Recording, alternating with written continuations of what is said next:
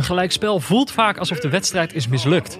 Alsof ze gewoon ergens voor het einde zijn gestopt zonder de conclusie te bereiken. Zeker in tijden van corona lijkt er een smet op de gelijke stand te zitten. Er is al zoveel niet en dan ook al geen winnaar. Maar misschien is het tijd voor een herwaardering. Zondagavond keken we naar Lille tegen Lyon en misschien wel voor het eerst dit seizoen werd ik volledig door de wedstrijd gegrepen. Twee ploegen die allebei vonden dat zij hoorden te winnen. Twee contrasterende stijlen, handenvol begenadigde voetballers, een duizelingwekkend tempo en een gelijke stand.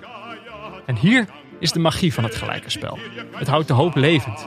Van de ploegen, die allebei kunnen blijven geloven dat zij horen te winnen, maar ook die van de neutrale kijker, die negentig minuten wedstrijd cadeau krijgt en daarmee, als er bij het eindsignaal nog steeds een één-één stand op het scorebord staat, de enige echte winnaar is. La frappe de Bamba! Goal!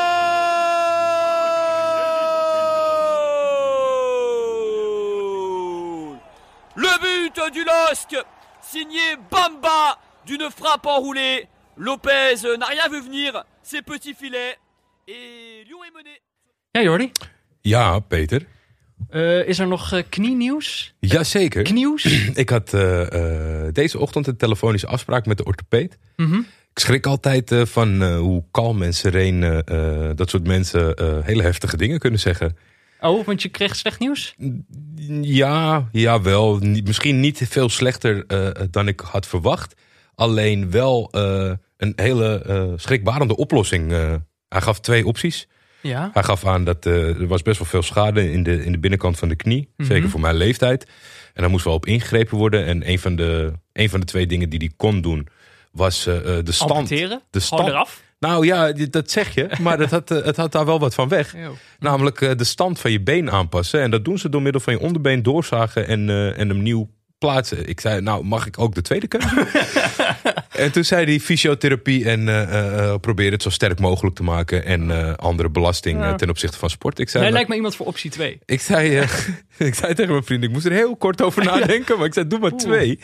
Dus uh, ja, nee, dat was, uh, dat, dat was vervelend. Maar het hing er al een beetje boven. En de bijkomstigheid van deze tijd is natuurlijk... Uh, je staat zo ver weg van de gezelligheid en waarvoor je het allemaal doet in de sport. Het mag nu even niet, maar mm-hmm. ook toen het nog wel mocht, was het allemaal aangepast. Niet in de kleedkamer, niet douchen, geen biertje drinken. Ja, dat is eigenlijk waarom het amateurvoetbal... Ja. Dat spelletje is leuk, maar het gaat ja, wel. Kijk, is het, zijn mijn vrienden allemaal gezellig ieder weekend uh, een biertje aan het drinken, derde helft aan het houden, dan had het misschien moeilijker geweest. Maar op dit moment, uh, ik ga me gewoon richten op de fysiotherapie en zo goed mogelijk herstel. Want is het, uh, oh, dus je gaat wel voor herstel en dan ook weer voetballen? Of nee, is dat wel echt... dat, dat, durf, ik, dat durf ik niet. Als je hij zegt, nu... uh, je hebt een slechte knie voor je ja. leeftijd en uh, uh, ik, ik, ik wil geen kunstknie. En ik wil gewoon nee. gezellig met Vic kunnen spelen. Dus dan offer ik... Uh, Kijk, ik praat natuurlijk zat over voetbal, hè?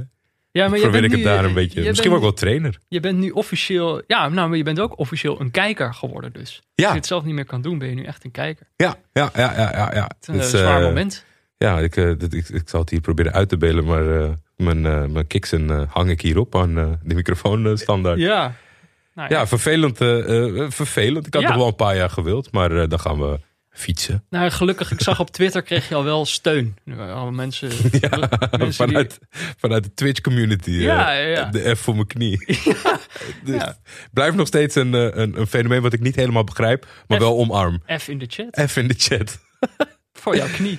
En uh, hoe is het bij jou? Nou, ik, ik ben een uh, ander mens. Oh? Er zit, jij zit tegenover een ander mens. Met nieuw, herboren, of? Ja. Uh, kijk, ik dacht...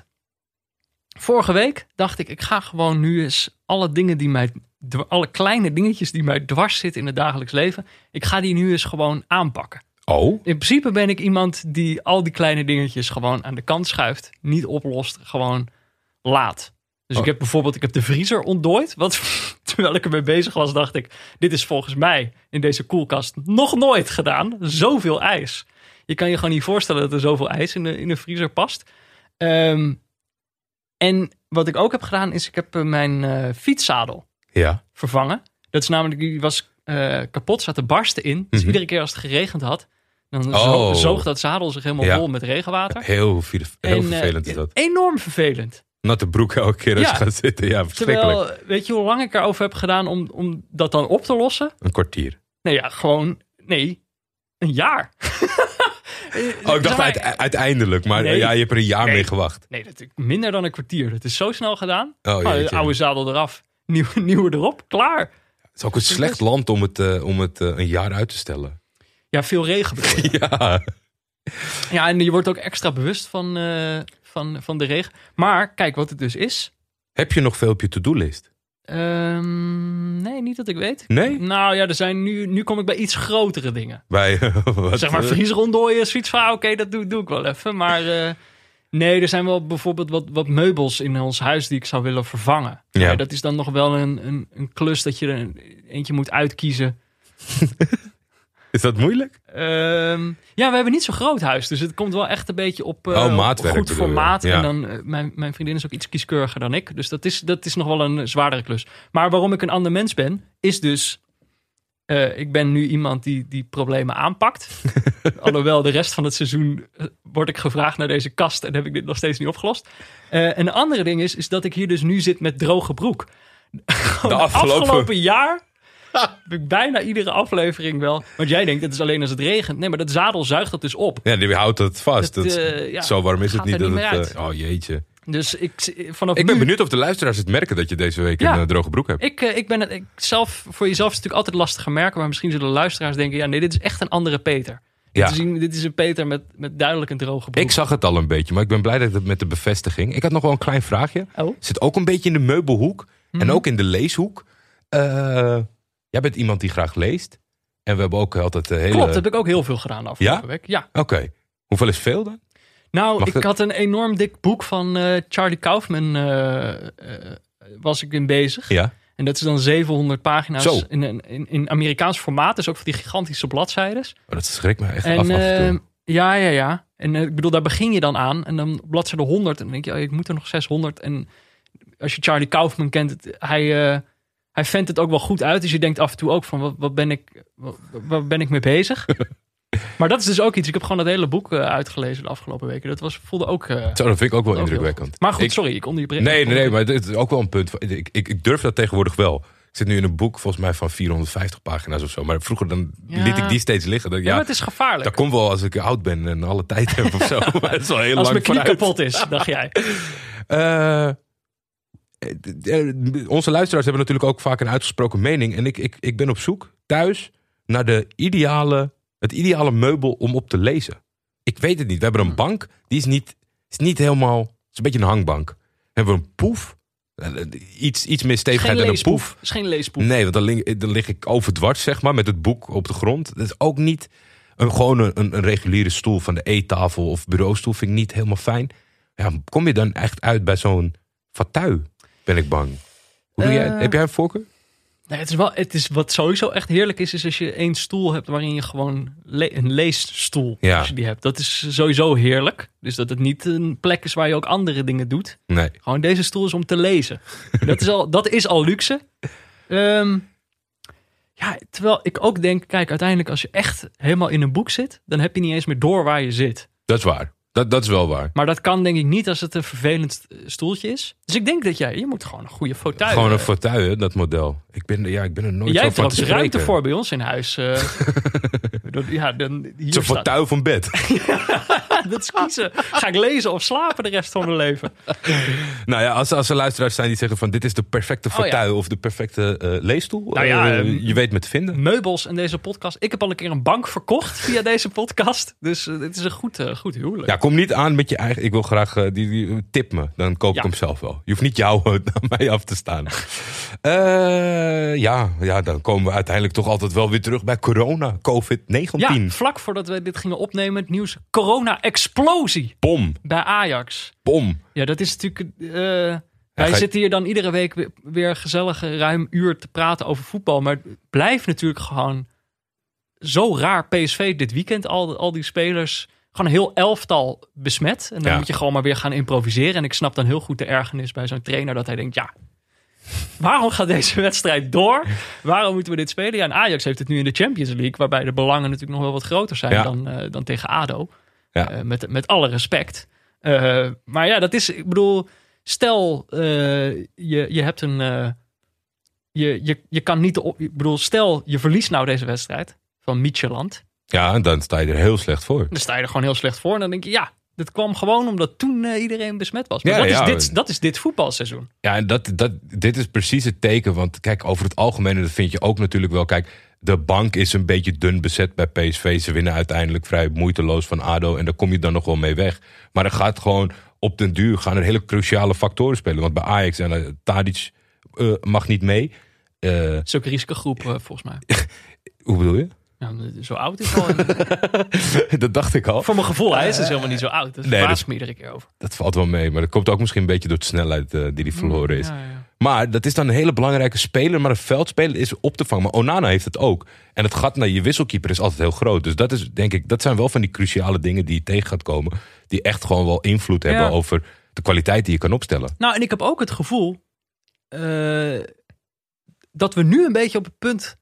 Dat het vervelend begint te worden. Nou ja, volgens mij wel. Ik bedoel, A Z en P S V hadden, hadden natuurlijk al te pakken. Ajax is er nu denk ik wel weer, weer een week of twee, drie uh, zoet, zoet met allerlei... Uh... Ik vind wel dat als je, een, als je een punt wil maken, dan moet je niet achteraf gewoon een beetje gniffelen omdat je, het, omdat je eenvoudig hebt gewonnen. Dan moet je boos blijven. Ja. Snap je? Dat merk ik wel een beetje steeds als A Z eh, succes hebt en P S V natuurlijk na de wedstrijd. Schmid, ja, die hebben er niet, die hebben er wel van geprofiteerd eigenlijk. Schmid deed nog wel, deed, deed nog wel een beetje van, nou, ik ben nog steeds best wel... Uh, ik vind het toch niet netjes van de K N V B. Ja, maar het staat inderdaad minder goed als je net hebt gewonnen. Ja. Ja, maar... Als je, ja, K N V B, maar dat ja, is dan net even te serieus om een geintje te maken. Eigenlijk zouden die nu moeten aanbieden om Ajax-wedstrijden uit te stellen. Gewoon met een knipoog en dan zeggen ze geintje. Maar dit is wel, kijk, wij hebben, we gaan het straks over een fantastische wedstrijd hebben. We hebben, we hebben echt genoten. Maar uiteindelijk is dit toch gewoon een voetbalseizoen waarin uh, dit soort dingen... Uh, toch een smet uh, zullen zijn. Ja, het is, het is gewoon echt een, een gigantische factor. Je kan niet, je kan niet doen alsof... Alsof het een normaal seizoen is. Als je niet weet elke week wie je mag opstellen. Op basis van iets wat je niet in de hand ja, hebt. Ja, P S V was dus echt een situatie. Dat zijn meerdere wedstrijden op rij vlak van tevoren. Ja. Dan erachter komen dat een paar spelers niet mogen meedoen. Ja, dat is natuurlijk gewoon uh, funest voor de voorbereiding. Ja, je moet een heleboel papiertjes hebben als trainer inmiddels. Van uh, alternatieve opstellingen. Ja, dus uh, nou ja, dat, dat moeten we altijd in ons achterhoofd blijven houden. Bij dit hele. Dat mag je niet vergeten mensen, het COVID. Is, uh, COVID uh, bestaat nog steeds. Nee, maar het is zo grappig, omdat we aan het begin van het seizoen was het echt veel minder natuurlijk. Ja, ja, ja. Uh, en dat, dat het nu steeds meer het voetbal zelf begint te beïnvloeden. Over twee weken is de interlandbreek. Ja. Vorige keer was dat volgens mij niet heel erg goed bevallen. Dus ik ben benieuwd of er ook gewoon clubs gaan zijn die zeggen... ja, doei, maar onze spelers gaan niet. Ja, ja. Ik, ik heb dat wel gisteren of eergisteren voorbij zien komen in de mentions uh, bij... Uh, uh, de post van P S V, zeg maar, op, op Twitter. Die ja. dan zeiden van, nou, we moeten toch spelen. We balen ervan, maar we gaan het wel doen. En dat al die P S V-supporters, waren een heleboel P S V-supporters... die eronder zeiden van, uh, oké, okay, maar dan staan we ze ook niet af voor Oranje. Ja. Het zei iemand, of juist wel. Ja, ook wel een goede evil, nou ja, evil genius. Dit is denk ik wel... Uh, ik vind het best wel gek dat die discussie nog niet wordt gevoerd. We kunnen toch wel... De Nations League kunnen we toch wel missen? Dat is toch geen probleem? Maar er is ondertussen, zeg maar... Al die verschillende bonden, al die verschillende organisaties... Ja. Die vinden natuurlijk dat hun eigen competitie gewoon door moet gaan. Mm-hmm. Maar ja, ondertussen die spelers zijn een soort uh, speelballen... die allemaal het risico lopen om besmet te raken. Alle kanten op moeten, ja, zeker dat, weten. Uh, dat blijft, uh, blijft maf. En uh, daar is het laatste woord vast nog niet over gezegd. Um, hadden we nog wat in de, in de brievenbus? Ja, zeker. Ik heb een, uh, uh, een gigantische flater gemaakt. Oh. Attenteerde uh, Rick Dorgelo mij op. Dat uh, doen wij bijna nooit. Nee, ik maak maar eigenlijk nooit verlaters. Ik, weet je, op, op het moment dat ik ga freewheelen, ga ik onzin praten. Ja, dat is, ja. dat is, ja, dat ik is zit een beetje, gewoon een uur te freewheelen. Dat, wie, wie ik ben. Maar dat, ik had dus dat verhaal over die Schalke supporters en die hebben helemaal niks en dat soort dingen. Oh. En toen zei ik, die zitten nu waarschijnlijk een bitburgertje te drinken. Thuis op de bank. Ja, maar het lijkt mij dat uh, uh, de supporters van Schalke inderdaad, uh, Rick, uh, Veltins drinken. Het stadion heet de Veltins Arena. Jij werd verbeterd door, door Rick. Ja, een, een, een bierkenner. Ja, maar ja, jij zegt die drinken dan dus Veltins. Maar het is toch ook... Ajax uh, heeft toch als biersponsor...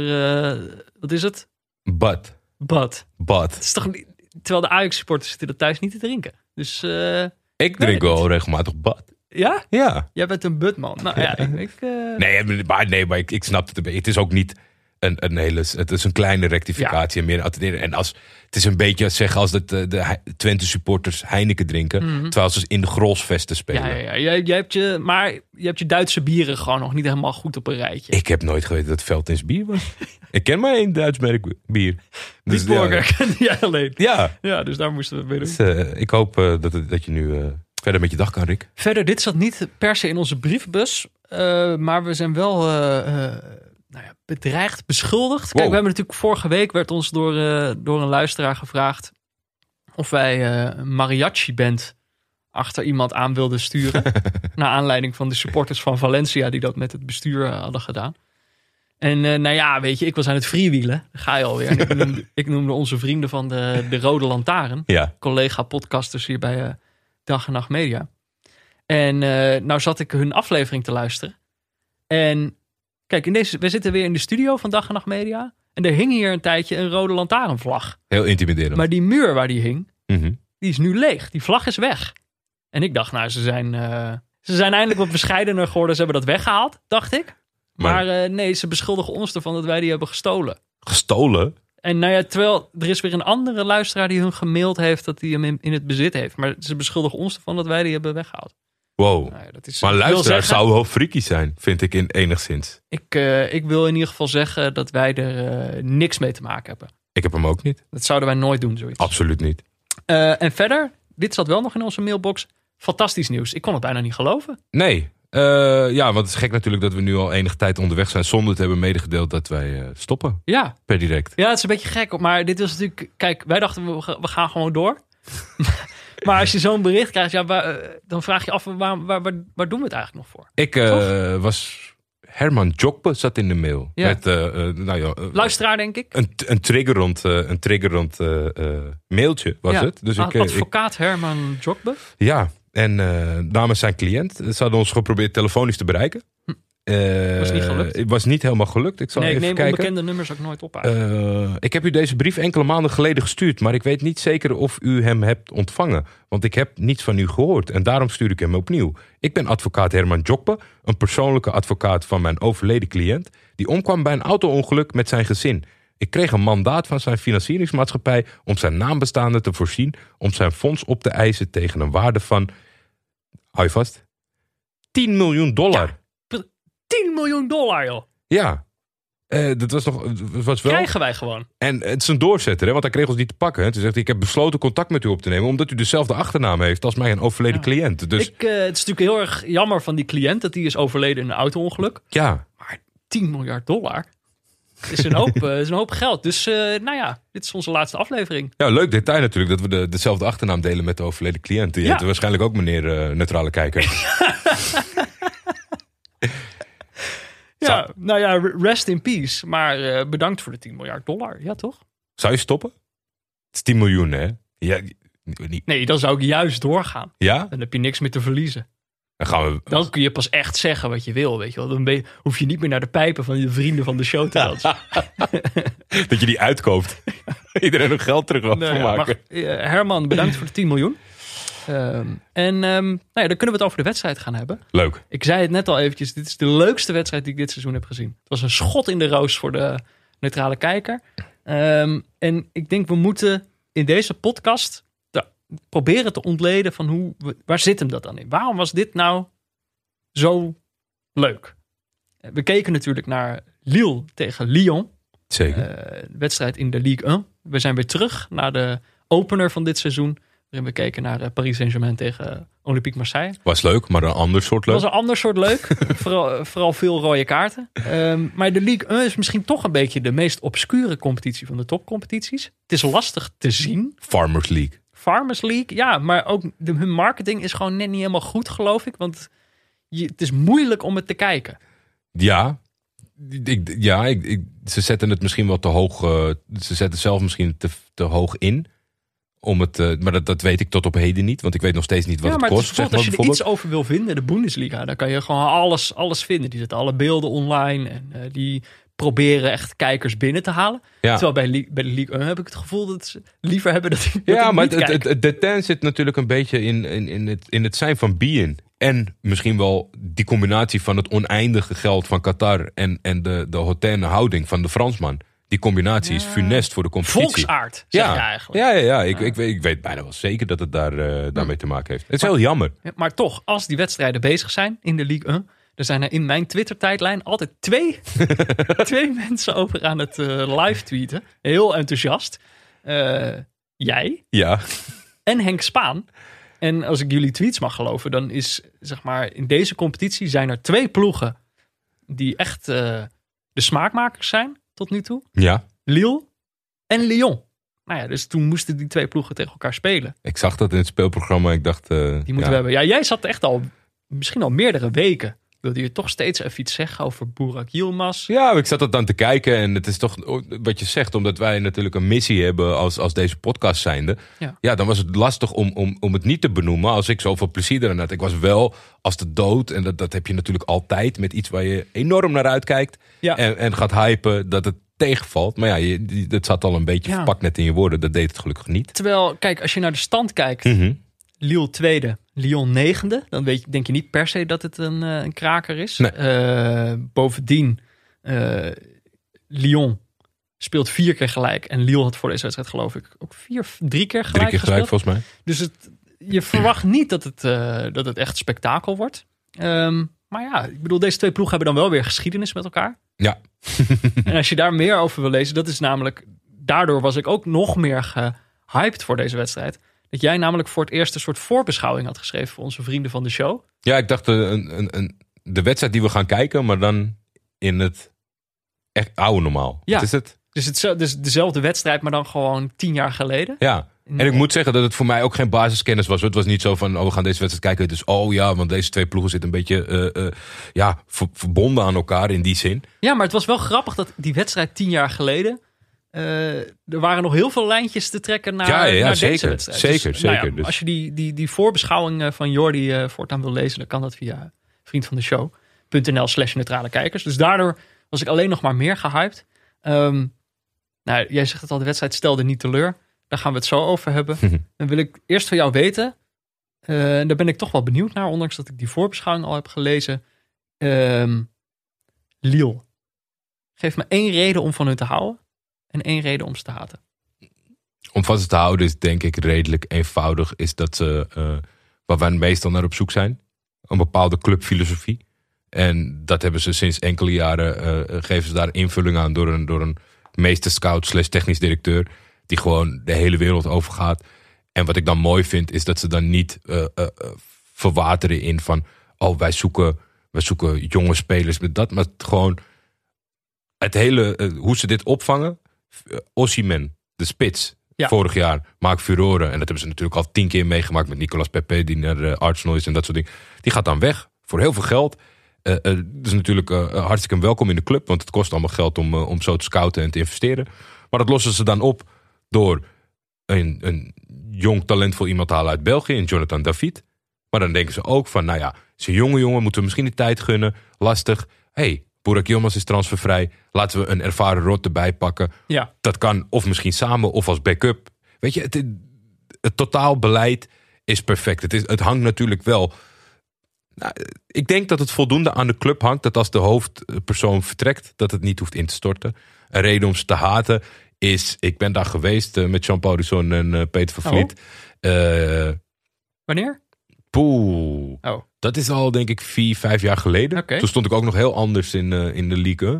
En daarna ben ik ook nog geweest. Ik, vorig heb ik nog N O S gehaald, Peter. Echt? Ja, toen die, uh, toen die jongen op het veld kwam voor Ziyech. Ik was uit, uh, oh. Lille Ajax. Oh. Die werd toen van het veld getild, maar die, die gleed uit. En toen ging die steward helpen, dat jochie. Uh, dus ik ben er twee keer geweest. Ik heb heel weinig van de stad gezien. Maar alles aan de huidige locatie...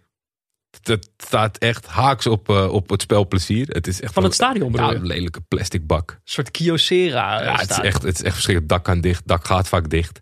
Uh, mm. Het is een beetje, ja... Het is, ja. Terwijl, ik, als ik jou ken... Jij bent toch niet per se een soort... Je bent geen stadionfetischist? Absoluut niet. Ab, nee, nee, nee, dat zeker niet. Maar ik, ik, ik denk wel echt... Uh, het is goed dat de ploeg zo leuk is. Dat je niet vanuit de randzaken denkt... Nee, ja, ja. Het is gewoon een beetje, ja, plastic. Het doet mm. een beetje plastic aan. Ze hebben natuurlijk ook niet een, een, een, uh, indrukwekkende historie. Zit, er, zit weinig, er zit weinig eigenheid ja, in. Ja, ze zijn die historie nu aan het, aan het maken. Dat ja, is precies. Leuk. Maar er is in het verleden niet per se iets om... Uh... Nee, ik, ik vind ah. ook, dat zie je ook altijd in, in clubs die het een beetje forceerd aan het zoeken zijn van die hele slogans. Ik weet niet of gisteren is opgevallen. Overal in de tunnel en en, ja. en, en elke hoek staat een slogan. Soem nous les douks ja, of zo. Uh... Les douks. Les douks. De honden. De honden. Ik dacht, ik ging op...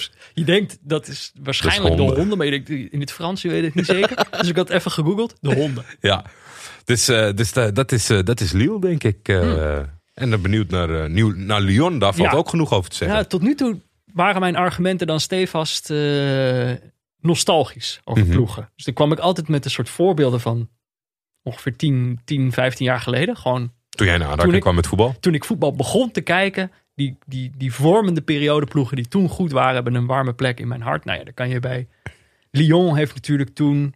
Ik, woon, ik woonde toen in Brabant. Uh, veel van mijn vrienden waren voor P S V... Hmm. P S V en Lyon kwamen elkaar toen regelmatig tegen. Ja. Uh, dat Lyon was natuurlijk een iconische ploeg. Dit had ik allemaal kunnen zeggen. Ik had helemaal kunnen verwijzen naar die ploeg met uh, Juninho. En, uh, maar ik heb al die namen niet opgezocht. Ik moet gewoon eerlijk zijn. Kijk, ook als neutrale kijker, je kijkt naar Lyon. De lens waardoor je naar die ploeg kijkt is Memphis. Hmm. Dus reden om van die ploeg te houden is Memphis. Memphis. Want dat is gewoon uh, misschien wel de, de, de, de beste Nederlandse voetbal op dit moment. Mm-hmm. Ik bedoel, je kan uh, prima zeggen dat het uh, Matthijs de Ligt is of uh, Frenkie de Jong. Maar Memphis is wat mij betreft uh, de beste Nederlandse voetballer van dit moment. Uh, die gaat Nederland natuurlijk ook... Uh... We gaan haatmail ontvangen, hè? Dat besef je nu. Ja. Nou, laat, laat maar komen. Ik durf daar best voor te staan. Um, Dus als ik naar die. Ik, ik, ik wil graag naar die ploeg kijken, omdat hij daar speelt. Ja. En, ik, en hij doet het daar ook. Uh, nou ja, wisselend natuurlijk. Maar vaak genoeg is het ook spectaculair wat hij daar klaar speelt. Hoop assists, hoop goals. Dus dat is een reden om van die ploeg te houden. Een reden om die ploeg te haten is dat eigenlijk al die spelers die daar nu omheen staan. Um, en misschien toch ook die club als geheel nu gewoon niet goed genoeg is voor wat ik denk dat Memphis is. Hij zou nog net een stapje hoger kunnen. En nu ook weer die opstelling waarmee ze voor de dag komen. Dan zie je die spelers daaromheen. Er staan best wel wat leuke spelers. Het zijn allemaal ook heel technische spelers. Maar dat ding, ja, er staat hij tussen Toko Ekambi en uh, Kadewere. Ja, ja. Dat, denk ik, dat is niet Memphis' niveau. Volgens mij moeten we dan toch... Toko Ekambi, die kwam al een paar keer voorbij. Ja. Uh, die scoort volgens mij wel regelmatig. Dat doet Vier wel in de afgelopen maar twee wedstrijden. Maar dat is iemand naar nou, we ook bij de Afrika Cup, bij Cameroen naar hebben zitten kijken. Dat we dachten, wat is dit? Ja, nee, ik, ik ben het helemaal, is helemaal met geen, geen, geen Lyon-ster. En dat is natuurlijk het probleem dat zij wel een soort handelshuis zijn geworden. Waar toch de spelers die misschien net een uh, paar niveautjes hoger zijn, steeds allemaal weer vertrekken. Nee, dat, ja, wel. En dat, dat is altijd het gevaar. En dat is natuurlijk uh, de grote klasse. Als je dat weet tegen te gaan... Uh, Uh, nou ja, het, het meest dicht bij, dicht bij huis voorbeeld is natuurlijk uh, Ajax in die zin. Maar het geldt ook voor andere eredivisieclubs. Je beste speler kwijtraken, dat gat opvullen. Mm-hmm. En volgens mij lukt het op een of andere manier. En het is natuurlijk, het is echt ontzettend moeilijk. Hè? Ze hebben een fantastische jeugdopleiding. Aouar staat op het middenveld. Ja. En uh, Cherny zit alweer klaar op de, op de bank. Maar om dat, conse- om dat consequent te doen is gewoon echt heel moeilijk. En zij zijn daar gewoon steeds heel veel in kwijtgeraakt. Ja, en, maar het is ook... Ja, ik weet het niet. Uiteindelijk ook zo iemand als uh, Traoré. Ja. Bertje. Bertje is die ook... Die hebben ze ook uh, gewoon weggedaan. Terwijl ik denk... Ja, Kadewere is, natuurlijk... is gewoon niet dat niveau. Nee, niet Bertje, maar ik denk Bertje is alweer... Dat is niet de beste uh... speler die dan vertrekt. Dat bedoel ik eigenlijk. Ja. Maar die, dat zijn dan wel weer jongens die ze gewoon weer met winst waarschijnlijk weer, weer doorverkopen. Ja. Terwijl, uh, ik weet niet of dat... Dat heb ik niet gecheckt. Maar dat, dat staat me dan oh, tegen. Dat, dat denk ik wel. Dat ik denk... Um, dat de ploeg toch niet goed genoeg is voor wat. Uh, nee, maar ik denk dat het een mooie, mooie het leven, vooral een, een terechte uh, constatering is voor het huidige Lyon. Allesomvattend niet goed genoeg. Nee. Maar daarover straks zeker meer. Ja, uh, moeten we het nog even over de opstellingen hebben? Wil je daar nog, wil je nog iets zeggen over Lille? Uh, even kijken. Ja, ik denk toch wel voor de passieve luisteraar, waar we toch een beetje rekening mee moeten houden in deze, in ja. deze podcast. Uh, Nederlands tintje. F- Nederlands compa- tintje. Compatriot. Sven Botman. Ja. Overgenomen van, uh, van Ajax afgelopen zomer. Uh, dat is het Nederlands tintje. En voor de rest denk ik een heleboel onbekende namen wel voor de mensen. Uh, ik denk dat uh, de partner in crime achterin uh, wel bekend is bij de meeste. Fonte. Fontje. Fontje, zo moet je, ja. zo moet je dat zeggen, toch? Zo zeggen de commentatoren het. Uh, Renato Sanchez. Het ooit uh, begenadigd ja. talent uh, via veel omwegen hier toch een beetje zijn plek gevonden. Ja. Nou ja, Burak Yilmaz uh, kennen de meeste mensen wel. En de rest is nou, uh, toch... Nou, uh, het is natuurlijk wel... Er zijn best, best nog wel wat spelers bij die ook tegen Ajax speelden toen in de Champions League. Dus die uh, kan je ook nog wel herkennen. Ja, dat toch? Denk ik. Iconé was het toen ook. Ja, en uh, Seki Celik en de keeper, Mike Nan. Vind en ik ba- altijd wel Bamba, leuk. Bamba volgens mij ook. Bamba was hij er toen al? Volgens mij wel. Hmm, zou wel kunnen. Dat hij de enige is die gebleven ik, van het trio voorin. Ik, ja. ik ging namelijk... Ik was op zoek... Hij scoort later in deze wedstrijd. Ik wilde het filmpje van Bamba vinden dat hij scoorde. Mooie goal, hebben we het straks nog over. Maar ik kwam toen een ander filmpje tegen.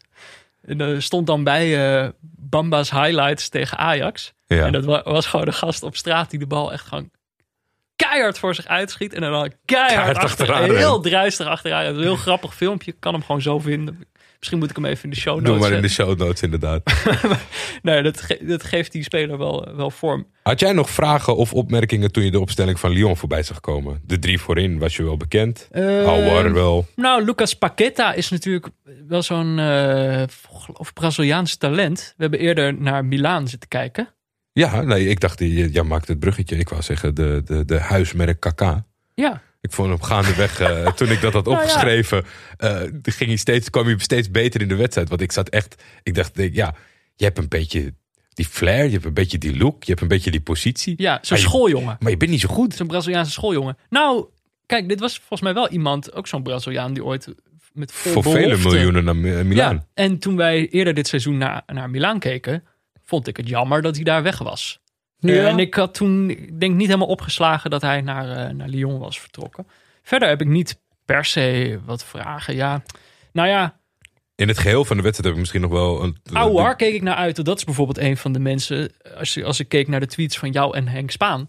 Was de, was dat ik ben zeer speler. content met het feit dat dat gewoon een ding is uh, om te benoemen. De twee ambassadeurs van de Ligue één. um, maar dat, dat, dat was een speler waar ik naar uitkeek. Het samenspel tussen hem en, en Memphis. Ja. Dat, scheen, uh, dat scheen wel spetterend te zijn. Maar uh, nou ja, of dat het ervan terecht kwam... Daar, daar, daar zullen we het maar eens over gaan hebben. Want ik denk als we het over de wedstrijd hebben... Over de eerste helft. Mm-hmm. Er zijn er twee bepalende momenten in deze helft. Die allebei een aloude voetbalwet volgen.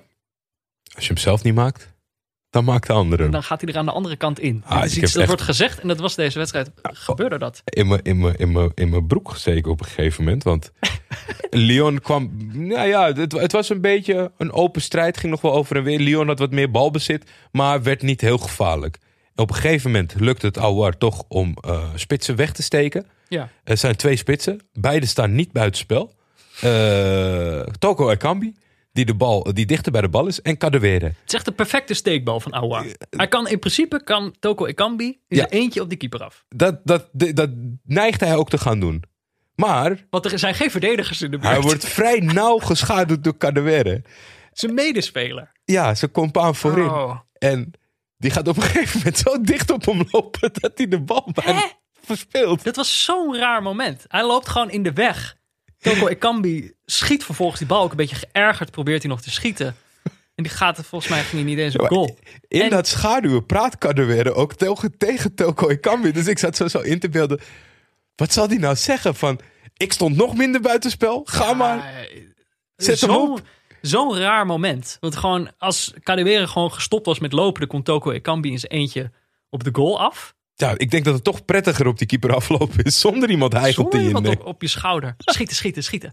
schieten. Ja, zo'n raar moment. Nou, die bal gaat er dus niet in. Terwijl dat was gewoon... Het, het had een honderd procent kans kunnen zijn. Ja. Die ze dus zelf verprutsen door slechte communicatie. Die bal gaat uh, de andere kant op. Ja. En uh, ja, dan weet je al hoe laat het is. Uh, ik noemde hem net al. Bamba. Eh... Uh, Linksbuiten. Vlak daarvoor brak hij al een keer door over links en rende die zichzelf voorbij. Ja. Dus daar, daarom was dat filmpje gewoon wel heel typisch. Die gast is zo vliegensvlug. Het is niet normaal. Een geweldige, spectaculaire speler. Maar dit was een, uh, een wat technischer moment.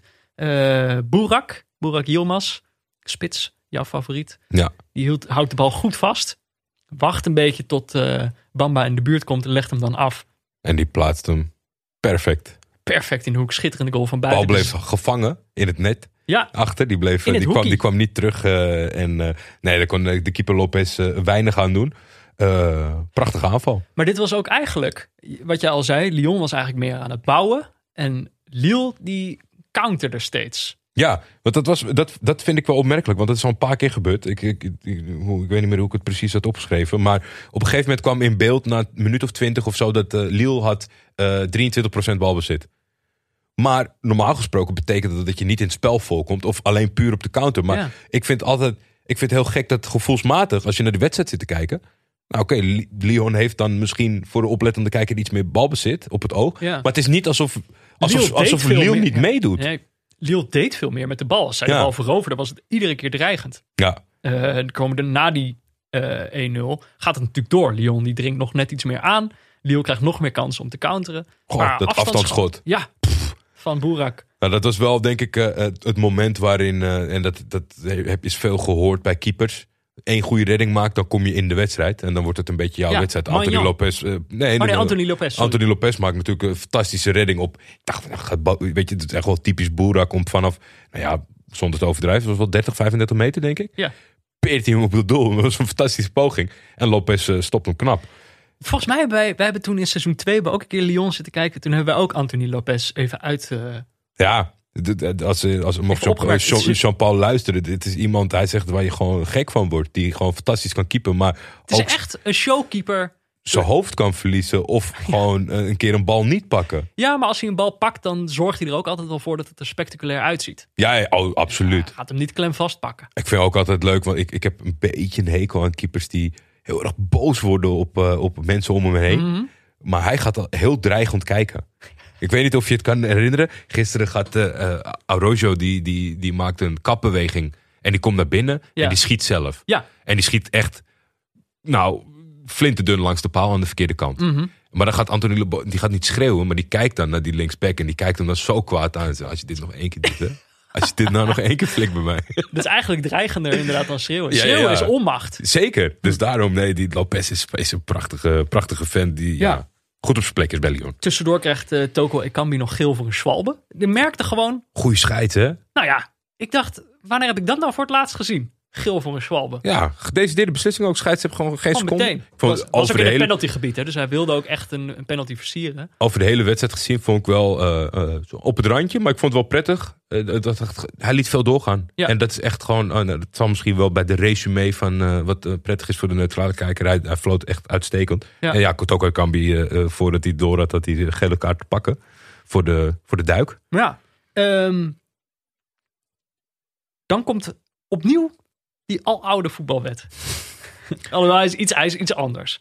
Maar uh, in de eenenveertigste minuut. Uh, tijdje is het al zo geweest dat uh, Lyon echt uh, aan het tikken is. En, uh, en Lille steeds voor de, voor de counter gaat. Um, er komt een moment dat Lille ook in zo'n counter is. Ja. Burak neemt de bal aan. Geloof ik randje zestien. Ja, wil langs zijn tegenstander gaan. En uh, gaat dan liggen. Wordt... Vind, vindt dat die wordt gehaakt. Scheids fluit niet. Laat inderdaad doorgaan. Uh, bal gaat de andere kant op. Komt op een gegeven moment uh, links in het penaltygebied bij Aouar. Die volgens mij, ik weet niet of hij echt probeert te schieten. Volgens mij zoekt hij de verre hoek. Mijn, mijn commentator was er heilig van overtuigd dat hij mis zou gaan. Maar ik weet niet of hij mis zou gaan, hoor. Hij wordt, hij wordt onderweg nou, wordt hij aangeraakt door de, door de rechtsback Sekicelik. En ja, daardoor staat, kan Mike dan uh, niks meer doen. Nee. En uh, staat één-één. Eigen doelpunt. Eigen doelpunt, één-één. En dat was eigenlijk ook zo'n momentje dat... een Ik denk dat er toch iets in je hoofd zit. En daarom is dat ook een voetbalwet. Als je ja. hem zelf net niet hebt gemaakt. Je bent daar nog van aan het balen. Dan ben je net niet scherp genoeg. Ja, ik heb wel opgeschreven het grote gelijk van Burak. Alleen, ja, die moet dan even... Uh, of tenminste, die komt er op zo'n moment achter... dat hij toch in een andere competitie speelt. Kijk, in Turkije kunnen ze gewoon... Had hij hem in Turkije gekregen, denk ik? Nou ja, ik, ik denk dat dat is wat hij bedoelde. Want hij was... Hij, was, hij kan uh, emotioneel zijn. Maar hij was uh, redelijk uh, rustig naar de scheidsrechter toe. Dat hij zei van... Op alles...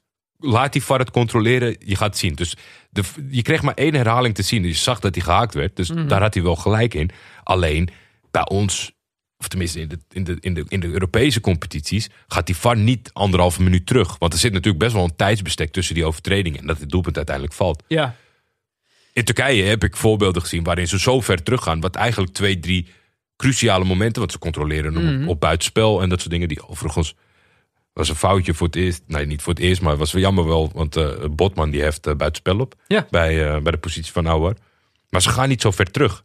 Hij, eigenlijk had hij gelijk. Ja. Jij noemt Botman al even. Er stonden natuurlijk twee landgenoten op het veld. Memphis was eigenlijk één vrije trap volgens mij die van best wel ver op doel schiet. Ja. Hier de keeper wel aardig uh, verwerkt. Was niet echt gevaarlijk. Voor de rest best wel uh, onzichtbaar. Uh, Botman deed wat dat betreft in, eigenlijk beter. Die, ja. is natuurlijk, ja, die ging weg bij Ajax zonder daar uh, veel wedstrijden. Volgens mij geen één wedstrijd in het eerste. Volgens mij geen één meer. Uh, natuurlijk goed bij Heerenveen gedaan. Maar dan was de vraag van ja, wat gaat hij doen in Lille? Als je er acht miljoen voor kan krijgen, strik eromheen en weg. Uh, maar die is uh, gewoon vaste waarde daarachterin. En de Franse commentator waar ik naar luisterde, die uh, was ook, uh, voor zover ik het kon verstaan, lovend. Ja. Maar die was, uh, oh Botman, oh Botman. Ja, ik was dan vooral onder de indruk, want ik heb wel het idee dat, of tenminste, zo voelde het voor mij, dat het voor hem dan uh, uh, weinig ervaring op het topniveau, dat het dan prettig is om zo'n ervaren speler naast je te hebben. Maar op een gegeven moment valt Fonte uit om de Fonte van ja, uit. Ja, dit is uh, het, het wapenfeit van Memphis. Ja. Is dat die, is dat die een per ongeluk een vinger in het oog van Fonch steekt. Ja, ik twijfelde nou. Zullen het lensproblemen zijn geweest? Want hij gaat wel echt met zijn vinger langs zijn oog, of had hij gewoon zichtproblemen? Ik, ja, die, die, die. ik denk dat het niet een, zijn lens is. Want hij was echt allemaal water ook in zijn oog aan het spuiten. Dus ik ja. denk dat hij gewoon uh, last ervan heeft. Gewoon verminderd zicht. Ja, maar dat denk je dus van uh, uh, voor Botman, maar ook voor het team. Belangrijke factor. Speel achterin uh, moet het veld verlaten. Ja. Maar daar komt er gewoon een nieuwe tweeëntwintigjarige jongen in. Die echt gewoon, hij maakte echt mega indruk op mij. Vond ik. Suamoro. Ja, ja, ja, ja. Ik vond echt, die interesseerde niks. Is het die, mij. Had je dat niet, dat je naar hem keek? Die boeide het echt niks. Die dacht, oké, okay, ik moet nu spelen. Ik ga ja. nu spelen. Ik zorg dat er niks gebeurt. Er gebeurt niks. Nee, die was niet onder de indruk. Nee, echt uh, pff, grote jongen. Maar dat was aan de kant van Lyon ook hoor. Want ik weet niet of jij dat wist, maar uh, Diomande. Dit was zijn tweede professionele oh, nee, wedstrijd. Dat wist, wist ik niet. Dat was inderdaad de naam waarvan ik dacht, wie is dat? Ja, die stond uh, redelijk goed uh, te verdedigen aan de ja. kant van Lyon. Nou, straks nog wat meer nieuws over een andere verdediger van, uh, van Lyon. uh, maar goed, één-één dus. Ja. Dan gaan we naar de rust. Ik zat dus te kijken op Telefoot. En uh, nou, daar gingen ze in de rust gingen ze naar een studio. De, de, de lijn tussen televisiestudio en ruimteschip is niet altijd, uh, is volgens mij ook niet in, ligt niet in elk land op dezelfde plek. Dit was zo'n gestoorde studio. Ja? Nou ja, zo kwam het in ieder geval. Ik, was, ik dacht, wat, wat, wat is dit voor een plek? Maar dat is volgens mij omdat ze heel veel uh, C G I eromheen hebben gezet. Oh, okay. Ze zitten in een soort helder blauwe ruimte, wel aan een tafel. Maar daar, daarachter zitten dan schermen, die zitten heel dicht achter. Nou ja, het zag er echt uh, gek uit. Ik dus, kijk altijd uh, op, uh, op de Turkse B N. En dus, uh, dus dat, dan krijg ik in de rust geen, uh, geen entertainment. Ja. Maar wel belangrijke andere info. Oh jezus, ik zie het. Wow. Dit, dit lijkt wel een spel. Ja, hè? Lijkt wel een heel spelletje. Gek. Heel bijzonder. Maar ik heb wel, ik wist dus wel. Of een wel... soort menu van een PlayStation spel. Zo ziet het er eigenlijk uit. Ja, er wordt natuurlijk een beetje, uh, of ik heb ze al een paar keer omgedoomd tot Lille Sport. Maar gisteren zat er ook nog een Turk op de bank bij Lyon. Cenk Özkara, die is overgekomen voor altijd. En de assistent scheidsrechter was ook Turks. Oh, dat was, uh, uh, dus dat was feest. Even kijken. Op de Turkse bier in. Ja, zeker. Dat was, uh, ja, dat Turkse tintje wisten ze wel te vinden. Hüseyin Ocak. Ja, nee, er waren echt zat Turkse tintjes gisteren. Oh, fantastische leuk. Vlaggen. Wij gaan eventjes uh, naar ons ruimteschip. En dan gaan we het over de tweede helft hebben.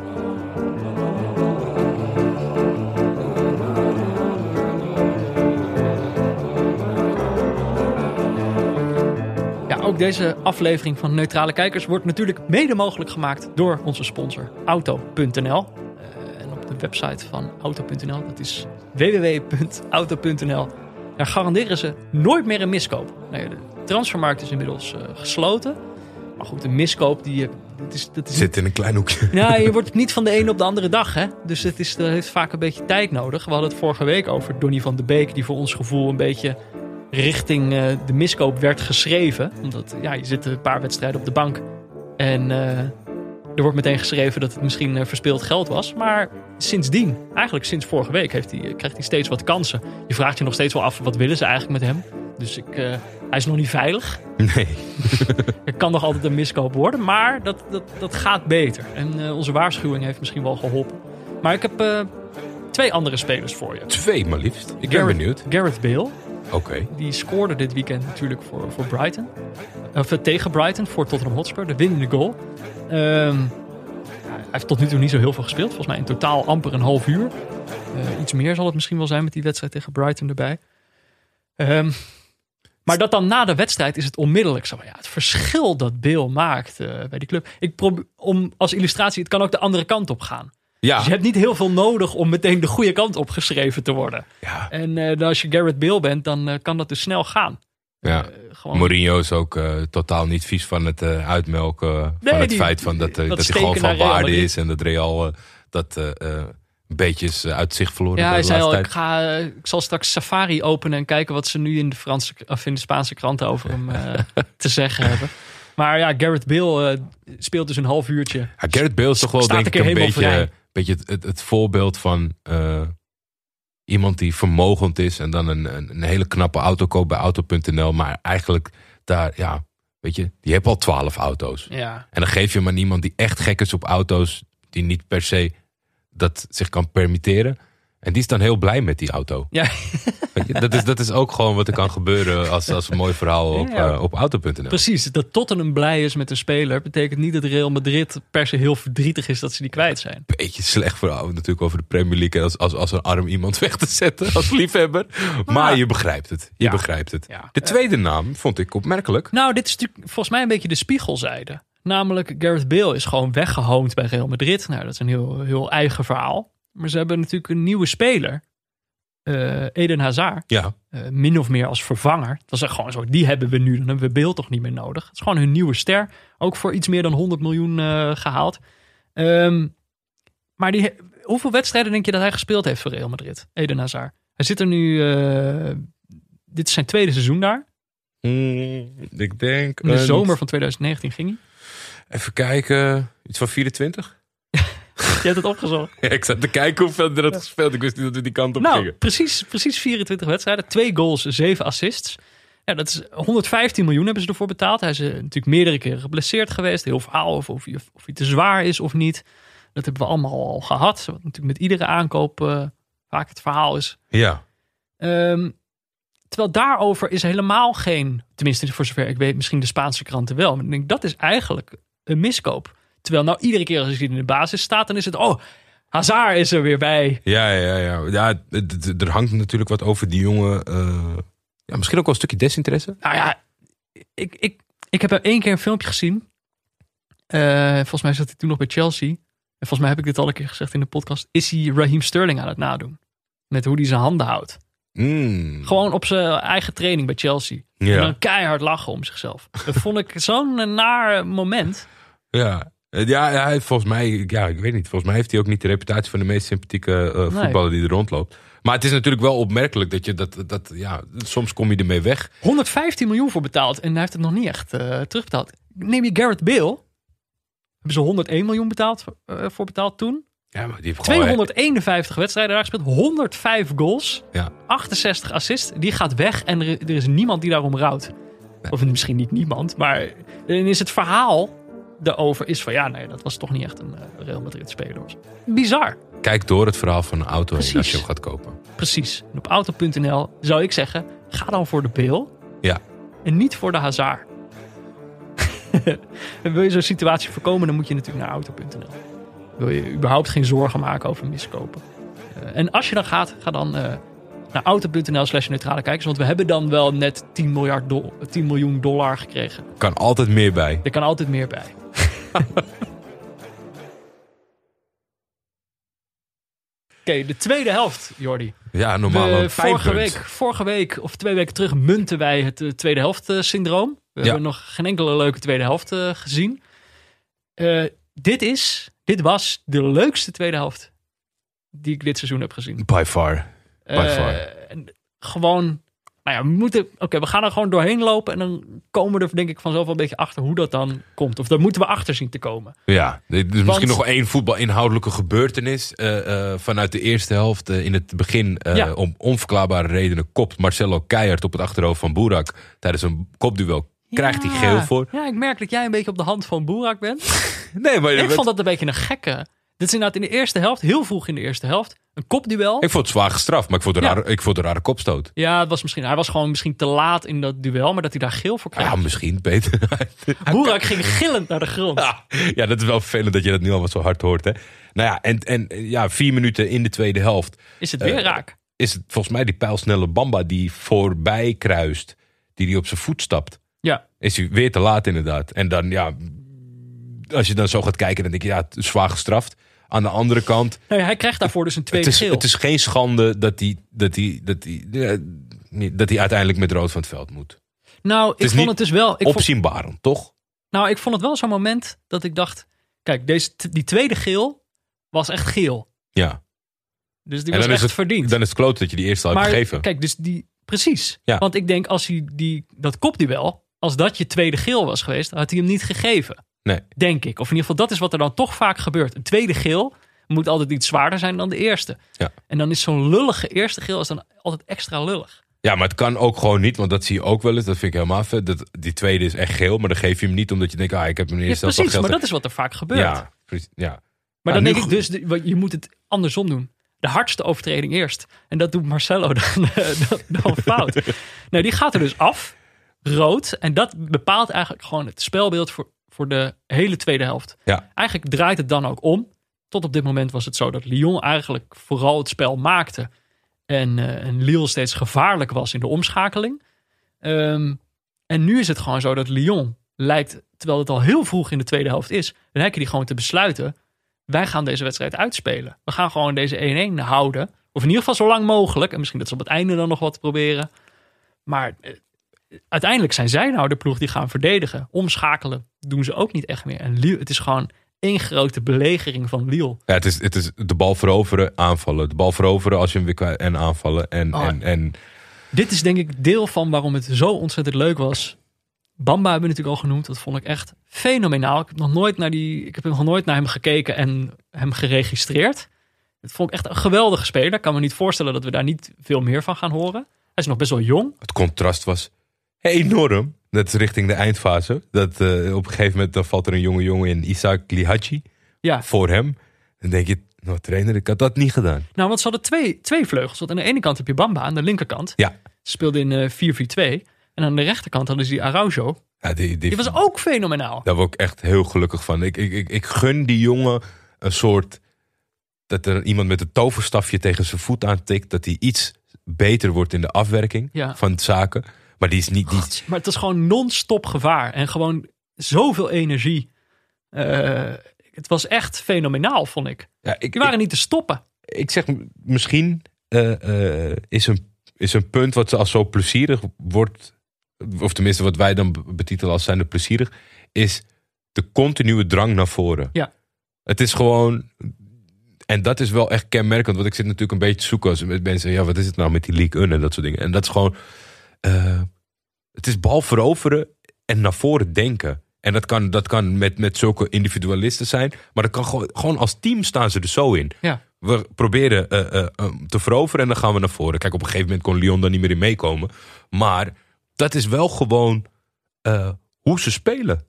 En, en, en met hen velen. Ja, ik, deze wedstrijd leek gewoon twee keer zo snel te gaan... als iedere andere wedstrijd ja. die ik dit jaar heb gekeken. En de, voor deel zit dat gewoon... Ik bedoel, het gaat niet echt twee keer zo snel. Twee keer is wel heel... Uh, maar fors. Ja, nee. Terwijl, dat ligt wel echt aan Lille. Want dat is de ploeg die die, die drang naar voren zo heeft. Ja. Maar zij kunnen dat niet doen... als die andere ploeg ook zoiets heeft van... Ha, hebben jullie de bal maar. Dus zij konden dat alleen maar doen... omdat Lyon nog steeds het balbezit had. Ja. Nee, dat, en, en daar zag je wel een beetje... dat, dat er zit natuurlijk... Het is best wel een jonge ploeg. Mm-hmm. En uh, uh, daar zag je, je ziet best wel een beetje het jeugdige enthousiasme in de ploeg. Wat heel leuk is. Maar da- uiteindelijk winnen ze hem niet. Dat kunnen we alvast verklappen. Want dat zat ook al in de intro. Het blijft ja, ja. één-één. Ja. En ze doen heel veel pogingen. Maar ook, uh, uh, ze doen een paar goede pogingen. Lopes uh, uh, zeker ja, aanwezig in de, in de tweede helft. Maar ook een paar domme beslissingen. En mensen die het, die het in hun eentje willen beslissen.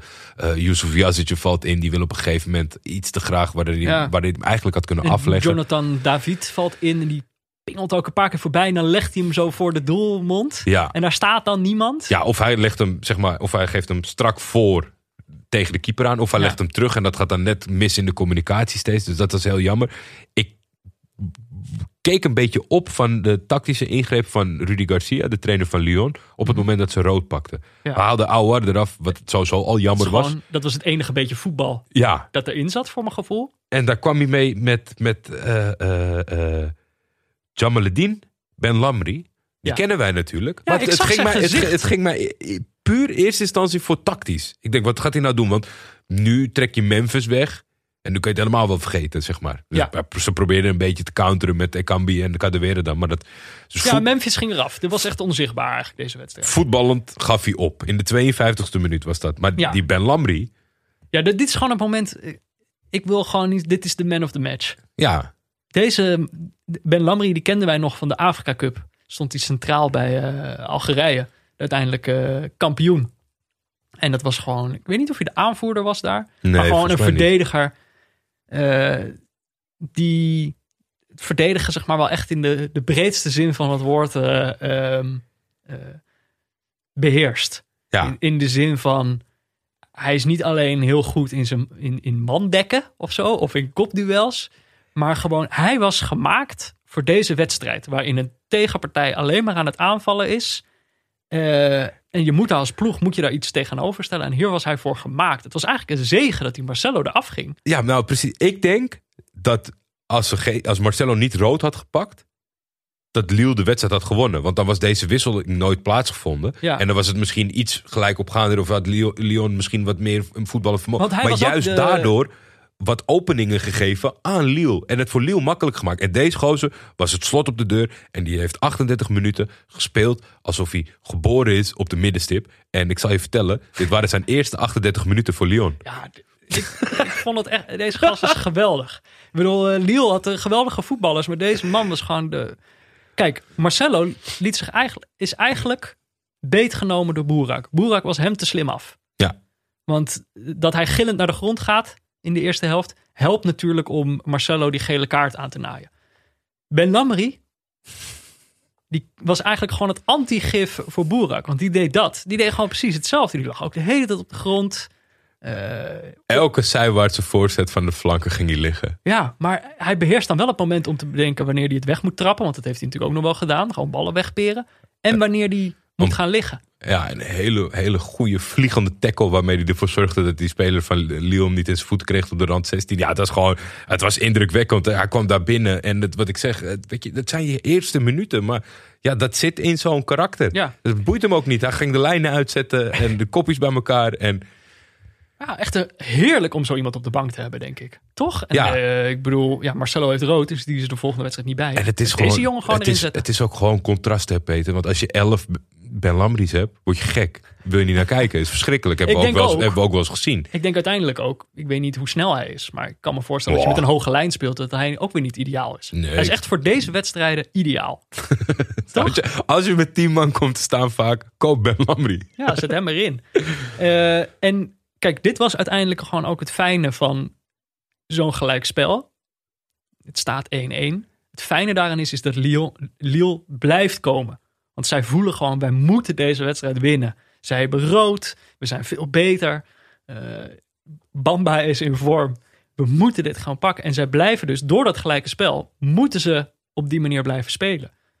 Dus uh, stel dat al veel eerder die goal was gevallen, was de wedstrijd gewoon klaar. Want ja. Lyon had het met die man niet meer om kunnen draaien, denk ik. Die waren gewoon niet, uh, niet Nee, ik, ik, ik betwijfel zelfs of ze een poging hadden gewaagd. Want dat, dat zie je ook Terwijl, wel gewoon, dat ze opgeven. Maar dit is dus het verschil tussen een fan en een neutrale kijker. Want als je fan bent van Lille, dan wil je gewoon dat die bal er zo snel mogelijk ingaat en dat je achterover kan leunen. Drie punten. Ja, drie punten, klaar. Terwijl als neutrale kijker wil je dus dat het zo lang mogelijk niet beslist wordt. Ja.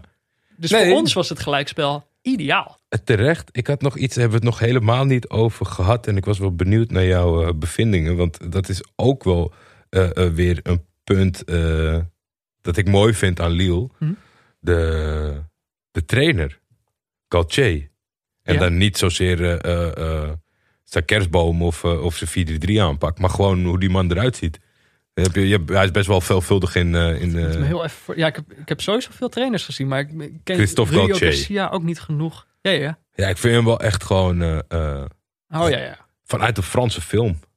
Beetje, weet je, Franse wel, films die kunnen we... Ja, precies. Maar die zijn ook wel net even een tikkeltje ruiger altijd. Goede wenkbrauw. Ja. Even echt uitstekende kop. Ja, uitstekende past ook bij, kop. Uh, past bij de ploeg. Ja, ja, ja, ja, ja, ja absoluut. Uh, maar ik wil ook eigenlijk... Uh, en ik heb dit nog niet eerder durven doen. Maar ik, ik wil gewoon Lille uh, endorsen. Ja? Dus officieel. Officieel. Als neutrale kijkers. Om gewoon te zeggen, ga een keer die ploeg kijken. En het moet natuurlijk wel nu Lyon was natuurlijk een uh, perfecte tegenstander voor echt een heerlijke wedstrijd. Maar deze ploeg, kijk, het leuke is gewoon, je ziet wat spelers die je nog niet kent. Uh, je ziet een, een ploeg die voetbalt naar ons hart, die gewoon keihard wil aanvallen. Ja. En um, ja, ik denk, er zullen vast nog meer wedstrijden komen waarin je op dezelfde manier van deze ploeg kan genieten. Zeker waar, zeker waar. Het is niet altijd raak. Vorige week tegen Nice viel het een beetje tegen, maar uh, het, is, het, is, het is denk ik nooit saai. En het is ook nooit in een laag tempo. Als het niet lukt, dan lukt het gewoon even niet, zeg maar. En weet je, dat hebben we ook nog niet genoemd. Er was geen publiek op de tribunes. Nee, klopt. Het wisselt in Frankrijk een beetje per regio. We hebben ook Paris Saint-Germain tegen Marseille. Andersom was het, geloof ik. Dus Marseille thuis. En daar zaten gewoon allemaal gasten bij elkaar op schoot. Ja, Lans, uh, die, die, die wedstrijd voordat we die gingen kijken, hebben we allebei volgens mij ook Lans Paris Saint-Germain gekeken. Zat ook volle bak. Ja. Allemaal naast elkaar. Ja, wel met mondkapjes en zo. Maar hier was het stadion leeg. Ik had op uh, Benefoot geen uh, publieksband. Ik heb dat ook niet gemist. Dus op het moment dat het uh, spel op het veld zo uh, intens je aandacht vraagt. Want het was echt... In ja, de rust hè? moest ik even uh, bijkomen. bijkomen. Ik meen dit serieus. Terwijl, uh, dit is dus een, echt de magie van het neutrale kijken. Wat boeien deze ploegen mij nou? Ja. Eigenlijk. Ja. Terwijl die, die wedstrijd heeft dan dus toch iets waardoor je er echt, ook in een leeg stadion, uh, zoveel plezier van kan hebben. En ik, ja, ik denk uiteindelijk de ingrediënten zijn dat je twee ploegen hebt die allebei vinden dat ze van de ander horen te winnen. Dus dat je geen ploeg hebt die denkt, ah, ze zijn eigenlijk beter. Ja, dat dachten ze allebei niet. Nee. En dat hun twee stijlen contrasteren. Dus dat je um, Lyon echt een ploeg is die meer wil opbouwen. Terwijl uh, Lille echt gaat voor, ja, de, ik heb daar de, de vocabulaire, de voetbalvocabulaire niet voor. Maar gewoon echt de omschakeling. Dus uh, die gewoon willen... willen verrassen en dus gewoon liefst zo min mogelijk balbezit hebben. En dan gewoon eruit knallen met die gasten zoals Bamba. Burak, die trouwens ook veel sneller was dan ik, uh, dan ik dacht. Die gast vijfendertig, hè? Ja, die gast die kan sprinten, joh. Die is nog niet, uh, die is nog niet klaar. Nee. Nee, ja, nou ja wat, wat, wat kan ik eraan toevoegen, Peter? Wat ik zei, ik, ik voelde enige druk. En niet, niet eens zozeer omdat, uh, omdat, omdat jij ging meekijken, of maar omdat we het erover zouden. Ik zou het zo jammer vinden, omdat ik het een paar keer nou ja, heb gezien. En het is natuurlijk uh, geen... De van, van Jordi en Henk Spaan. Ja, precies.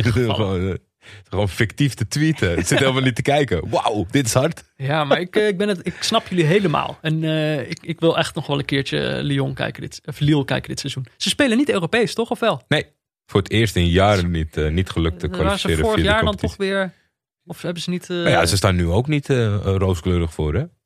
Hè? Lille? Oh, Lille. Lille speelt wel Europees. Dan kan je aanstaande donderdag alweer kijken. Die zit in de pool met uh, A C Milan. Nou, ik dacht Lyon. Oh, die moet ook tegen A C Milan. Ja. Natuurlijk. Nou, dat kan ik. I- Misschien gaat die gang kijken. Toch? Want ja. uh, ik denk A C Milan gaat ook niet counteren. Nee. En uh, het, okay. het fenomeen voorin. Nou, dat uh, endorse ik volledig. Twee fenomenen. Burak tegen Zlatan. Ja. ja. Ga dat gewoon kijken, joh. Um, dan is het alweer tijd voor een minuutje diepteanalyse, denk ik. Heel erg benieuwd. We hadden weer een vraag binnengekregen via een spraakbericht. Wacht, ik pak hem er even bij. Staat weer geen naam bij? Hm. Gek. Nee, ik kijk wel even. Hoi Pieter. Ik zag dit weekend uh, op jouw tijdlijn een screenshot vanuit een wedstrijd in de Premier League. Waarbij een heleboel spelers, zo ja, eigenlijk alles en iedereen behalve de keepers, op een heel klein stukje veld stond. Ik werd daar een beetje sip van. En nou vraag ik me af, moet ik hier ook sip van worden? Of zie jij ook een positieve kant aan deze ontwikkeling van met z'n allen in het cirkeltje op het middenveld staan? Ik ben erg benieuwd. Dankjewel. Goeie vraag. Is dat Ron Brandstede? Goeie stem. Uh, beetje sturende vraag. Het woord kluitjesvoetbal zat er nog net niet in. Maar ik ben benieuwd wat, uh, wat Pieter hier als uh, antwoord op heeft. Kijk een pressing. Kijk een pressing. Hi Jordi, dat is niets om uh, heel erg sip van te worden. Mede omdat dit soort screenshots met name genomen worden rondom doeltrappen, rondom inworpen, wanneer de spelers echt in een kluitje bij elkaar staan. Ja, en dat is een beetje hoe het voetbal aan het uh, veranderen is. Kleinere ruimtes, waardoor spelers uh, sneller moeten handelen. Maar dat betekent ook dat nou ja, als iemand in staat is om uit die druk in dat kluitje te spelen, dat er dan in één keer ja, heel veel ruimte ligt. En als je wat dieper gaat duiken in de statistieken, dan zie je eigenlijk dat door dit voetbal, dit uh, pressingvoetbal in hele kleine ruimtes, je ziet ontstaan dat er meer spektakel is in de Champions League en in andere grote competities dan voorheen. Dus ja, soms kan het wedstrijden opleveren waarvan je denkt, waarom staan ze allemaal in een kluitje rondom de midlijn? En tegelijkertijd brengt het ook veel leuks en veel uh, spektakel op het moment dat iemand in staat is om uit het kluitje te spelen. Want dan ligt het hele veld voor je open. Kijk een pressing. Kijk een pressing. Nou, wat zegt hij dat weer, uh, weer goed, hè? Ja, keurig. Echt. Ik, ik hoop dat de vraagsteller dat hij, uh, dat hij tevreden is met dit antwoord. Maar Magisch. Ik kan me haast niet anders voorstellen. Toch? Mocht je ook een, uh, een vraag willen stellen aan Pieter Zwart, kan dat via Vriend van de Show. Dus vriendvandeshow.nl slash neutrale kijkers. Um, kijk, we hebben nu gelukkig, waren er nog twee mensen die dan een spraakbericht instuurden met een vraag aan Pieter Zwart. Dat kan namelijk via, als je vriend van de show bent, dan kan je ons berichten sturen. Um, maar het blijkt nog dat onze vrienden zijn toch een beetje... Er was één iemand die zei, als je, als je, als je zo'n stem hebt als Jordi, dat is heel intimiderend. Dan ben je gewoon bang dat je eigen stem in het niets valt. Nou, dat snap ik op zich ook wel. Dus jij wilde een soort aanpassing doen. Je wilde mensen misschien een beetje tegemoetkomen voor een om, vraag om, aan om Pieter. Om een vraag op te lezen. Nou ja, moet, uh, ik zit even te denken. Moeten we misschien, uh, dat, uh, we hebben natuurlijk nu het kopje namenlijst. Mm-hmm. Dat ik daar ook het kopje vragen voor Pieter. Ja, dat misschien we moeten we beste... dan gewoon zeggen in de comments op de aflevering. Ja. Dus je hebt uh, vriend van de show. Ja, precies. Anders krijgen we te veel updates. Ja, anders moeten we een beetje spaarzaam in blijven, denk ik. Dus gewoon ja. als, je, als je een vraag hebt voor Pieter, kan je dan reageren op de, op de aflevering zelf. Oké. Okay. En dan, uh, dan, dan stellen wij hem aan Pieter. Komen jullie tegemoet, hè? Dan daar, je, daar zijn we vrienden voor. Zet je ervoor V V P Z. Vraag voor Pieter Zwart. Goh, je kan, ja, dat kan. Maar, ja, maar het is meer, ja, dat, sommige mensen willen ook gewoon wat zeggen over de aflevering. Ja, dan kunnen we het onderscheid makkelijk maken. Ja, nee, dat is waar. V V P Z. Soms zeggen mensen ook gewoon first. Dat hebben ze één keer gedaan. Toen was ik zelf als tweede. Ik was second. We zijn het nieuwe YouTube geworden. Maar um, mocht je dus vriend van de show willen worden. Dat kan sinds dit seizoen. Uh, daarmee steun je de podcast. We hebben er inmiddels honderdvierenvijftig. Jeetje. Uh, even kijken. Want we waren de vorige keer gebleven bij... Uh, uh, voormalig vijand van de show, uh, Jarl. Ja. Jarl van de Ploeg. Dankjewel daarvoor. Um, maar we hebben er dus weer wat bij gekregen sinds vorige week. Ik pak ze er heel even bij. Ja. Onze vrienden die we erbij hebben gekregen zijn Ruud Peters. Welkom Ruud. Wouter van Dijk. Welkom Wouter. Uh, Nico. Hey Nico. Jorisje. Jorisje. Joel Veldman. Goh, alweer? Ja, heel, heel uh, ja. Joel Veldman, dit doen ze om jou te pesten. Dat zijn losse donaties van leuk. Joel, denk ik. Heb je dit plaatje gezien op uh, Twitter? Stond in de basis bij Brighton. Stond hij naast uh, zijn compaan in de centrale verdediging. Oh, die is Gast. twee meter één of zo. Ja, hè? Dat is enorm. En dan ja. lijkt Veldman opeens heel klein. Maar aan de andere kant staat dan die uh, Tariq Lamptey. Ja, die, ja, ik heb van weer kop kleiner stonden ze met z'n vieren. Ja. Dat is geweldig. Arie Bart. Hoi Arie. Baby Jesus. Baby is, Jesus. Is er ook bij. Zo kan Sweet Baby Jesus. Victor van Ham. Hompie Hompgraaf. Carlo. Wally. Jorrit Doorman. Tom. En Koen van Veen. Koen. Koen van Veen. Aan zijn profielfoto te zien lijkt hij heel erg op een uh, jonge Ed de Goeie. Nou ja. Pff, het zal je gezegd worden. Welkom ja. bij de club. Uh, nee, of, ja, of het is Ed de Goeie. Kan natuurlijk ook. Oeh, ah, Ed de Goeie. Moet je toch altijd even zeggen. En we hebben natuurlijk een doel gesteld. Hè. Dit is natuurlijk waarom die vrienden er ook bij komen. Oh shit man, we zijn er bijna. Ja, uh, minder dan honderd hebben we er nog nodig. Als we tweehonderdvijftig vrienden hebben, dan gaan we, gaan we samen voetbalmanager spelen op Twitch. Het komt nu wel dichtbij. Ja, ja, ja, ja, ja, ja. Voetbalmanager. Moeten we toch eens gaan verzinnen hoe we dat precies gaan doen. Die nieuwe is bijna uit, hè? Ja, twee weken geloof ik. Twee weken. Twee weken. Dus daar hebben de mensen nog twee weken. Er zit, uh, coronavirus zit erin, hè? Niet dat je spelers besmet kunnen raken in dat spel, maar wel geloof ik, uh, financiële gevolgen zijn er wel. Het was mij net een te lang uh, epistel, maar de, de, de snelle conclusie ja. was ik, uh, kon ik me wel meer vinden nou ja, in wat de uh, mannen van voetbalmanager hadden bedacht. Zoals het er nu uitziet, moeten we in, in dat nieuwe spel uh, moeten we ons uh, gaan bewijzen tegenover uh, ik neem onze vrienden van de show. Nou, mocht je nou ook een vriend van de show willen worden of een geluidsbericht naar ons willen sturen, Uh, dan kan dat dus via vriendvandeshow.nl slash neutrale kijkers. Goed. Deze de, week in het voetbal. De rest van uh, de wereld. Wat is er allemaal gebeurd? Nou, uh, dat is de vraag natuurlijk altijd.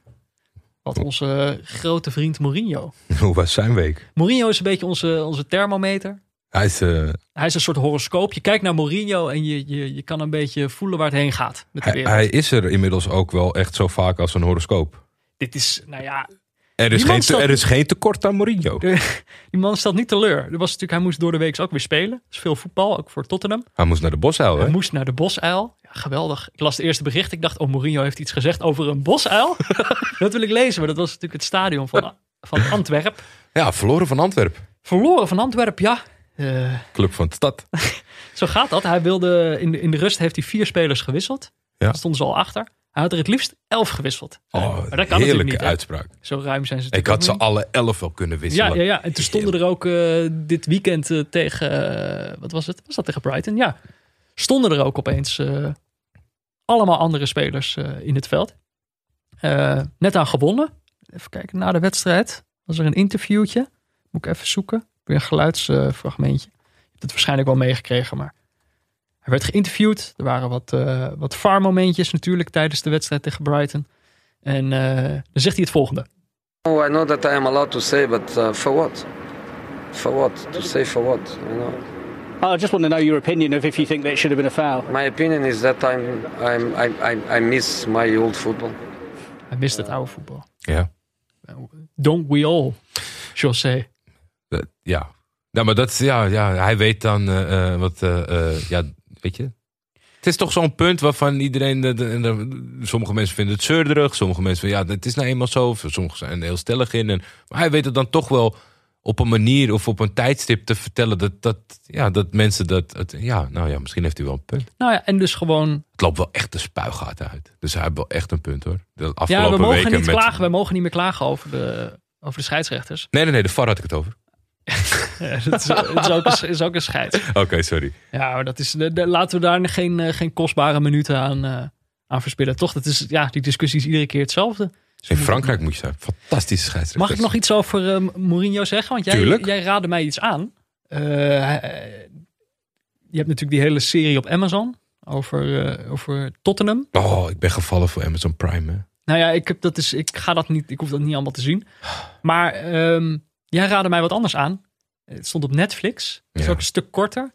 Serie The Playbook. Oh ja, zeker. Ja.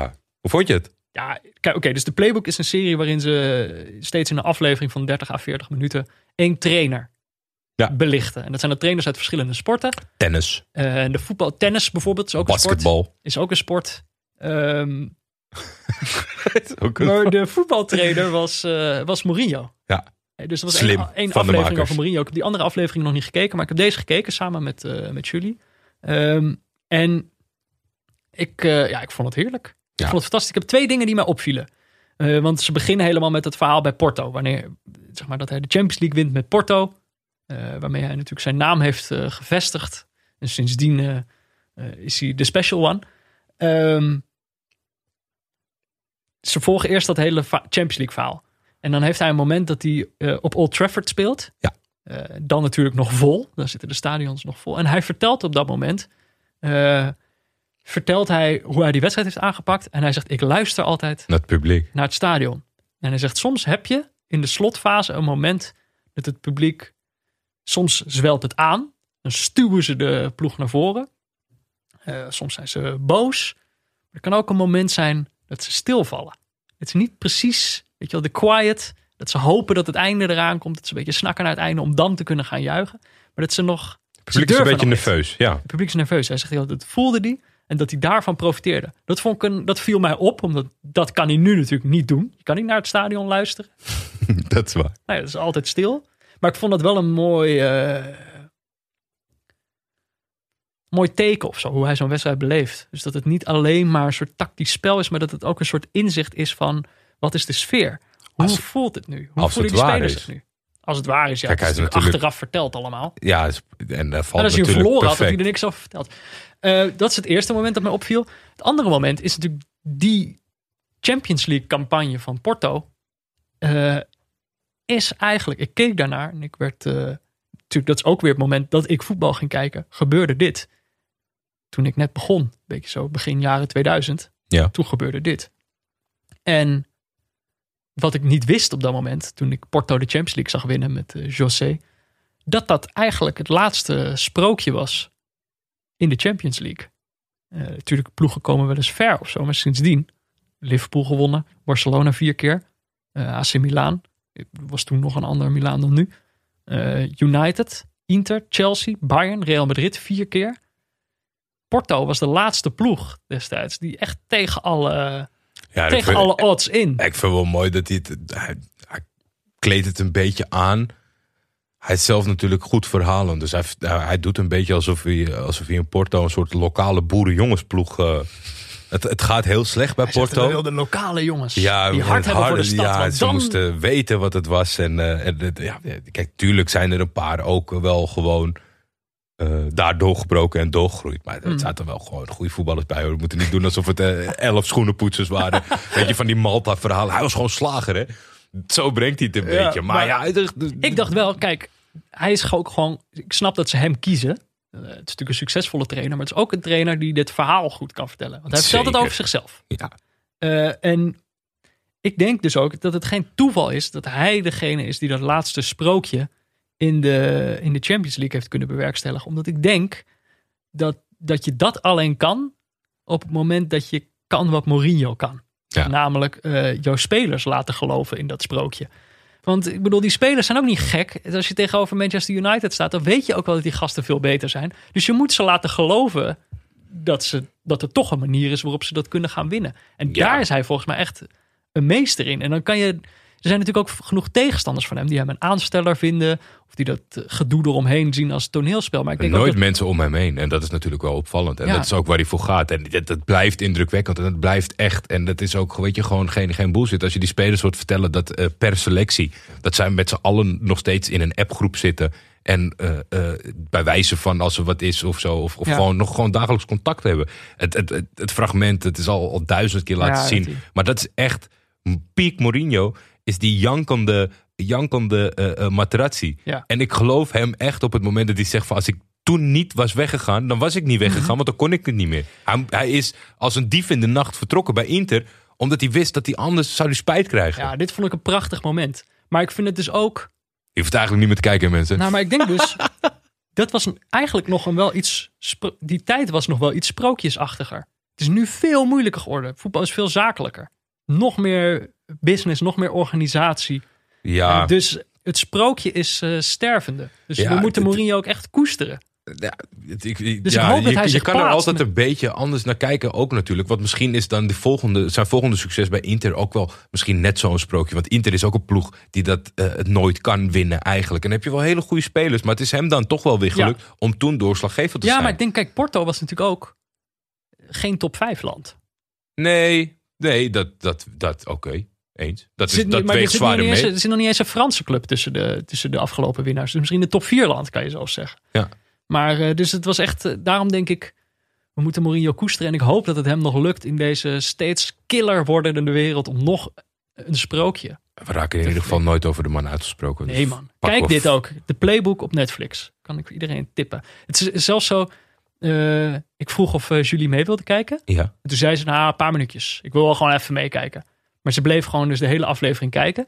En toen stond uh, op een gegeven moment, ik denk gisteravond... stond de samenvatting van Feyenoord tegen Emmen op. Dus kwam Fey- Feyenoord achter.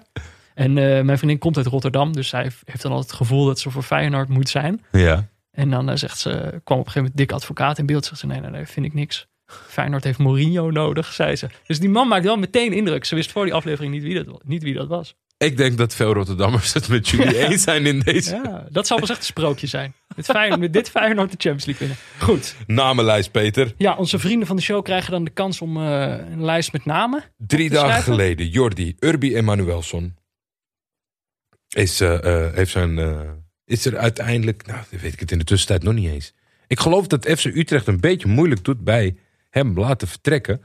En nu bleef hij wel een beetje meetrainen. Mm-hmm. En nu heeft hij uh, inmiddels contractverlenging ah. gekregen. En doet hij dat uh, uh, in combinatie met een, een opleiding tot, uh, tot trainer. Ja, dat, daar kan ik me wel iets bij voorstellen. Want ik zag laatst, de laatste keer dat ik hem zag... was in een filmpje van Ajax in aanloop naar de wedstrijd tegen Atalanta... waar hij ooit een half seizoen heeft gespeeld toen hij in Italië voetbalde. En um, dan denk je dat het dus een beetje dunne opzet voor een filmpje. Weet je, dan moet uh, deze jongen die er een half jaar heeft gespeeld, uh, tien jaar geleden, die moet dan deze ploeg gaan duiden.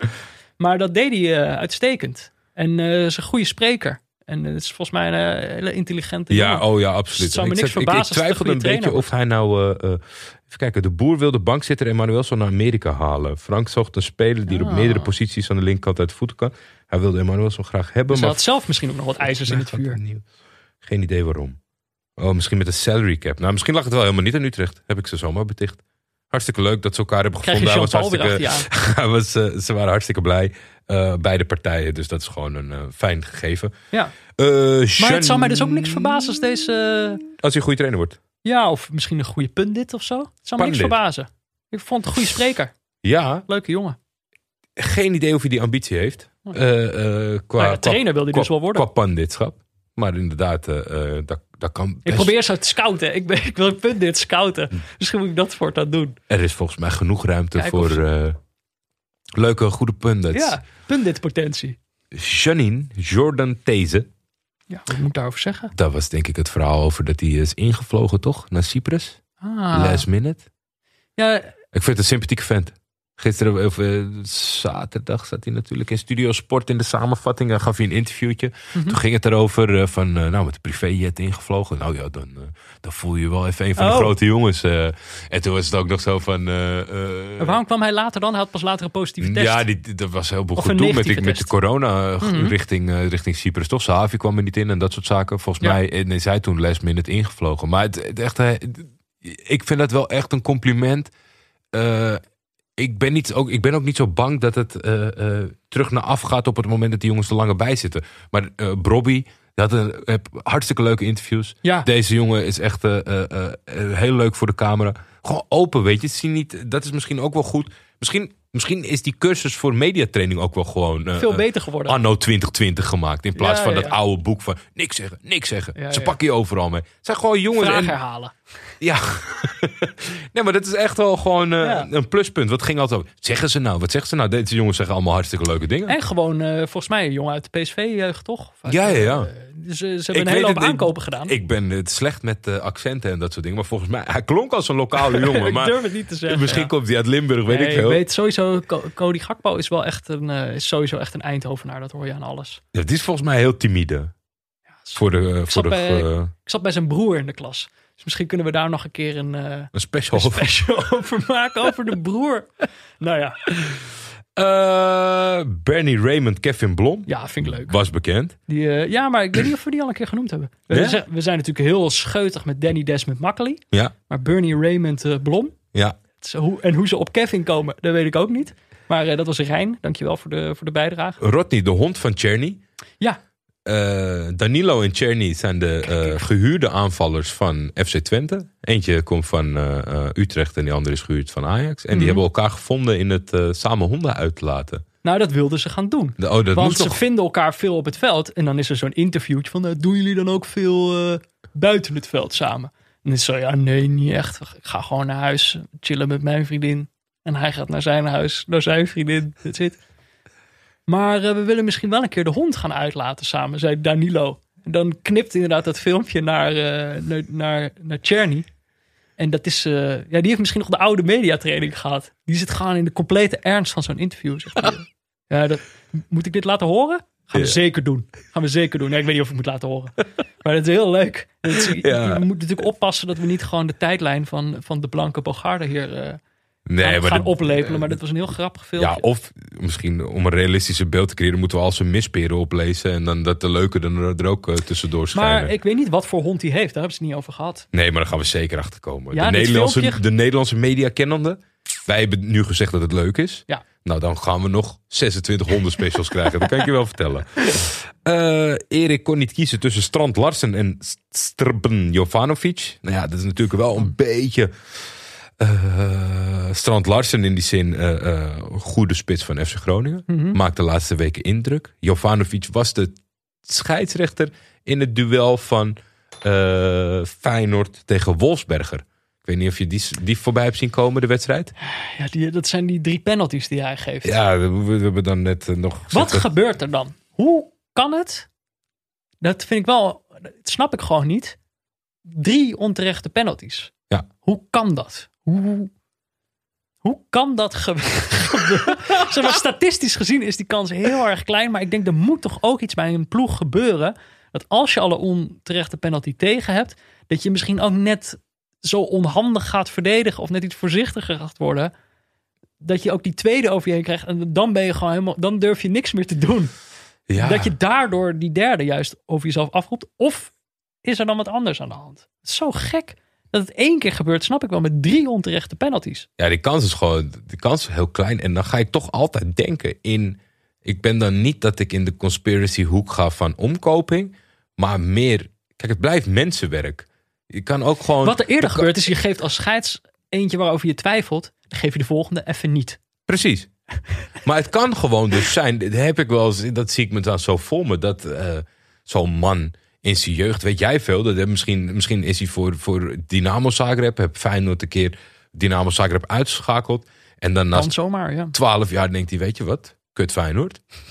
Ja, maar dat, wat je zegt, dat is gewoon bijna niet, kijk, er zijn voor mij twee opties. Of hij heeft persoonlijk wat tegen de club, of hij is omgekocht. En dat laatste willen we natuurlijk niet, omdat dat gewoon uh, heel vervelend zou als constatering over het, over het voetbal. Ja. En, en waar je naar zit te kijken, dat je niet in de maling wordt genomen. Maar dat zijn voor mij de enige twee opties. Het is niet per ongeluk. Nee. Dat kan niet. Nee. Heel raar. Ja, moet ik er verder over zeggen? Bart de Vries, Toon Gerbrands. Ja. Die heeft zich uh, veel uitgelaten over de handelswijze en de beslissingen van de K N V B. Omtrent uh, het uh, P S V moest ik vind uh, het aanvangen. Zo, zo lastig, want ik vind wel dat ze een punt hebben. Maar ja, ze zijn natuurlijk niet heel... Uh... Ze zijn niet zo partijdig in hun... Uh, of ze zijn niet zo onpartijdig in hun, in hun aanklachten. Zeg maar, een ploeg, de klachten die een ploeg heeft, of die een directeur van een club heeft, die zijn natuurlijk altijd in het eigen ja. belang of zo. Er wordt altijd ja. een soort spel gespeeld. Dus ja, natuurlijk is hij, is hij boos. En ik, nu vind ik dat hij gelijk heeft. Maar er zijn ook momenten dat hij boos is en dat hij geen gelijk heeft. Maar dat ik denk, ja, het is ook, het is ook gewoon de directeur van P S V. Dus natuurlijk vindt hij dit. Ja, nee, dat, dat begrijp ik ook. Het is ook nog wel één, uh, één serieus. En die naam is ook genoemd door Forrest Imps. Uh, Thijs Legers. Ja. Uh, daar moeten we natuurlijk even uh, uh, ja, heel de... veel sterkte en beterschap aan wensen. Daarbij ja. is geconstateerd dat hij uh, acute leukemie. leukemie heeft. Ja. Wat natuurlijk verschrikkelijk is. En hij heeft uh, uh, al in het verleden uh, uh, wat... Uh, uh, een gezondheidsprobleem gehad. Dus dat... Uh, uh, ik vond wel... Uh, ik vond wel... Ik vind... Ja, dat, ik en weet niet. Het, het is... Uh, heel, heel naar nieuws. En je ziet, het is wel mooi om te zien, zeg maar, al die steunbetuigingen voorbij zien komen. Dat vind ik dan uh, wel, wel mooi. En ja, op een of andere manier blijf ik dat toch ook een bijzonder wel vinden. En ook moet het je een goed gevoel geven over het werk wat je doet. Die jongens op dat veld, weet je. Met ja, uh, Madueke naast het doelpunt. Ja, weet je, het is, uh, het is allemaal een kleine moeite. Maar het, het lijkt me wel ja, gewoon het zegt wel wat hartverwarmend die... over hoe je je rol invult. Toch? Nou, het zegt wat over, over wat voor iemand hij is, natuurlijk, denk ik. Ja, toch? Ja, dat denk ik ook. Anders doet de speler dat niet, uh, niet voor je. Nou ja, veel sterkte, Thijs. Ook namens mij. Huub heeft Elvis Manu genoteerd. En dat denk ik omdat hij zijn uh, livescore-app opende. En dacht, hé, hey, die ken ik. Ludogorets, uh, die uh, uh, speelde in de Europa League. Uh, en Elvis Manu maakte er drie. Dat waren, uh, dat waren ze... Tweede, derde en vierde doelpunt voor Ludogorets. In de competitie was Elvis nog niet trefzeker. Ja, meestal gaan spelers daar naartoe. Naar zo'n soort ploeg. En dan denk je, dat is alleen maar voor het geld of zo. En dit is gewoon Europa League voetbal. Hattrick in Europa League. Ja, prima. Ik heb, ik, volgens mij, ik heb altijd het idee gehad van... Ik vond dat heel gek dat je dan... Volgens mij is het gewoon een soort van verlenging van je profbestaan. Niet, niet in het geval van Elvis hoor. Maar spelers die dan naar Roemenië, Bulgarije... Dat is, dat, ik kan me, Peter, ik kan me echt niet voorstellen dat dat vetpot is. Dat, dat, nee, vaak krijg je niet, geen... krijgt ze niet betaald. Nou, heb je allemaal ook, gezeik. Dat soort gezeik allemaal. Dus het is eigenlijk gewoon, het is ook wel eens gesteld over de Jupiler League. Dat uh, uh, het is financieel aantrekkelijker om naar het amateurvoetbal te gaan. Maar als jij twee, drie, vierentwintig bent en je denkt van, nou, ik weet je... Dan verdwijn ik van het toneel. Dit ja. is een soort van verlenging. Zit ik nog in de samenvatting? Kan ik misschien een keer topscorer worden? Het is gewoon een uitstel van, van het... Uh, het, het, het, uh. het lijkt mij helemaal niet zo leuk, de Bulgaarse competitie. Hebben we nog meer namen? Thierry Henry. Ja, ja, dat filmpje voorbij zien komen. Het is gewoon, we hebben het uh, ook een keer eerder over gehad. Het is maar geen, geen fijne man om mij in de buurt te zijn. Nee. En dit, dit was dan gepost als zijn de kijker mis leuk zijn. Nou ja, het is een fanatieke trainer. Ik vond op zich wel, ja. Ik denk dat je er een...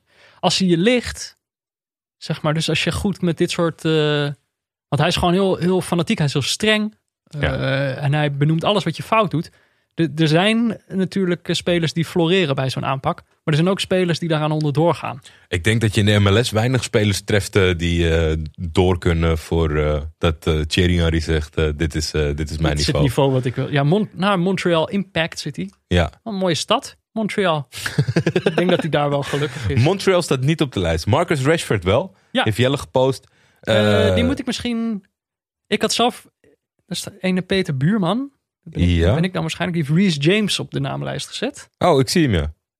Die kan ik misschien samen noemen. Marcus Rashford uh, is, heeft natuurlijk een onderscheiding gekregen... omdat hij zich inzet voor uh, honger bij kinderen. Of ja, daar zet hij zich niet voor in. Hij zet er zich voor in om dat juist tegen te gaan. Tegen te gaan. Uh, hij pakt alle, alle, al het eten af van kleine kinderen. En uh, hij maakt school. Ik bedoel, is een hele jonge, jonge jongen, Marcus Rashford nog. Maar hij maakt ook school bij Reece James, die nog jonger is. twintig, back van, uh, van Chelsea. Uh, daar zag ik een bericht van voorbij komen dat hij uh, bij een project uh, dat voedselverspilling tegengaat, uh, zich heeft aangesloten om daar ook zeg maar lunches voor schoolkinderen in te zamelen. Dus het is een jongen van twintig, die dan op zijn Instagram allerlei posts heeft dat hij ook uh, bezig is met, dat, met, die, met die lunches. Ja. Zulke jonge jongens. En dan zo'n, zo'n, zo'n maatschappelijk verantwoorde positie innemen. Ik bedoel, er zijn zoveel clichés over voetballers. Ik vind het wel bijzonder. En dat, ik denk dat dat ook komt doordat zo iemand als Rashford dat dan doet. Andere spelers zelf gaan nadenken van, kan ik dan niet ook zoiets doen? Ik, uh, ik vind dat gewoon... Ik, ja, ook, het, wel, ook, wel, ook wel denk ik een klein beetje tijdgeest. Waardoor dit nu... Ik, ik denk niet dat al die, al die voorgaande voetballers... per definitie egoïsten waren die niet, uh, die nee, niet mensen wilden helpen. Maar het is wel heel tof om te zien. En dit gaat, natuurlijk gaat dit werken, want zo werkt het altijd. Dus dat, dat heb je ja, gezien. Ja, maar dat is echt bijzonder, want uiteindelijk is het natuurlijk een groot probleem in het voetbal... waar wij het steeds over hebben, is dat het allemaal zakelijker wordt. Die spelers verdienen natuurlijk steeds meer. Ze, worden, ze, ze, ze kosten steeds meer. Uh, kaartjes worden steeds duurder. En dan is, zeker in Engeland, is altijd de vraag van... is er niet een veel te grote kloof tussen wat dat voetbal is en... de mensen die er, uh, die er het liefst naar willen kijken. Maar dan denk ik, dit zijn natuurlijk wel uh, hele jonge jongens... die die kloof dan aan het dichten zijn. Ik vind dat wel bijzonder. Ja, zeker weten. Nou, dan nemen we nog en ik eentje. Hoop zeg maar, dat het ook in Nederland misschien wel school maakt. Zou toch leuk zijn als er wat Nederlandse voetballers zijn... die uh, bedoel, Bart, Vriends, ook wel. Bart Vriends heeft zich aangesloten bij Common Goal. Bart Vriends, een willekeurige Bart Vriends. Nee, oh. De echte Bart Vriends van Sparta. Die heeft zich aangesloten bij Common Goal. Jij zegt, laat het in Nederland gebeuren. Er zijn te veel, ja. Nou, ja, ja dat, precies. Dat is de ja. eerste. De eerste ja, mannelijke. De eerste. de eerste mannelijke. Ik bedoel, er zijn natuurlijk zat spelers geweest. In het Nederlands elftal is er ook een voorbeeld van... dat ze zich uitspreken over maatschappelijke kwesties. Dat vind ik ook al. Ik bedoel, er zijn ook jaren waarin dat uh, al ondenkbaar was. Ja. Maar, um, nou ja, het is misschien een voorbeeld van... hoe, hoe, hoe die spelers het ook praktisch maken. Wat denk jij van, want dit is uh, uh, misschien uh, stof om een keer andere keer wat dieper op in te gaan. Of, of zeg je van, we nemen het nog even mee. Want een willekeurige Bart Vriends, die heeft Gregory ja. van der Wiel gepost. En uh, eigenlijk gelijktijdig met hem uh, is er nieuws gekomen. Ricardo Kiesna, die ja. uh, gedeeld heeft over zijn... Uh, uh, nou, ik vind dit dus... Het mentale aspect. Ja, het heeft er misschien niet echt iets te maken met wat we net zeiden over Reece James en Marcus Rashford. Maar... Uh, ik denk dat er wel eens onderschat wordt gewoon hoe, hoe zwaar voetbal mentaal is. Ja. Uh, ik denk dat uh, heel veel spelers die het redden hebben ook een zeker mentaal talent. Dus het is niet uh, dat je dan alleen maar heel goed bent met je voeten. Je zit ook in je hoofd, zit het allemaal goed in elkaar. Zeker omdat er ook spelers zijn die gewoon heel veel last krijgen van alle verwachtingen die je, die je krijgt als profvoetballer. En waarschijnlijk het rare leven dat het ook is. Dus inderdaad Gregory van der Wiel en Ricardo Kiesna, die allebei... Uh, nu naar buiten komen en zeggen... Ja, we hebben last gehad van... of last, nog steeds last van paniekaanvallen. Ja.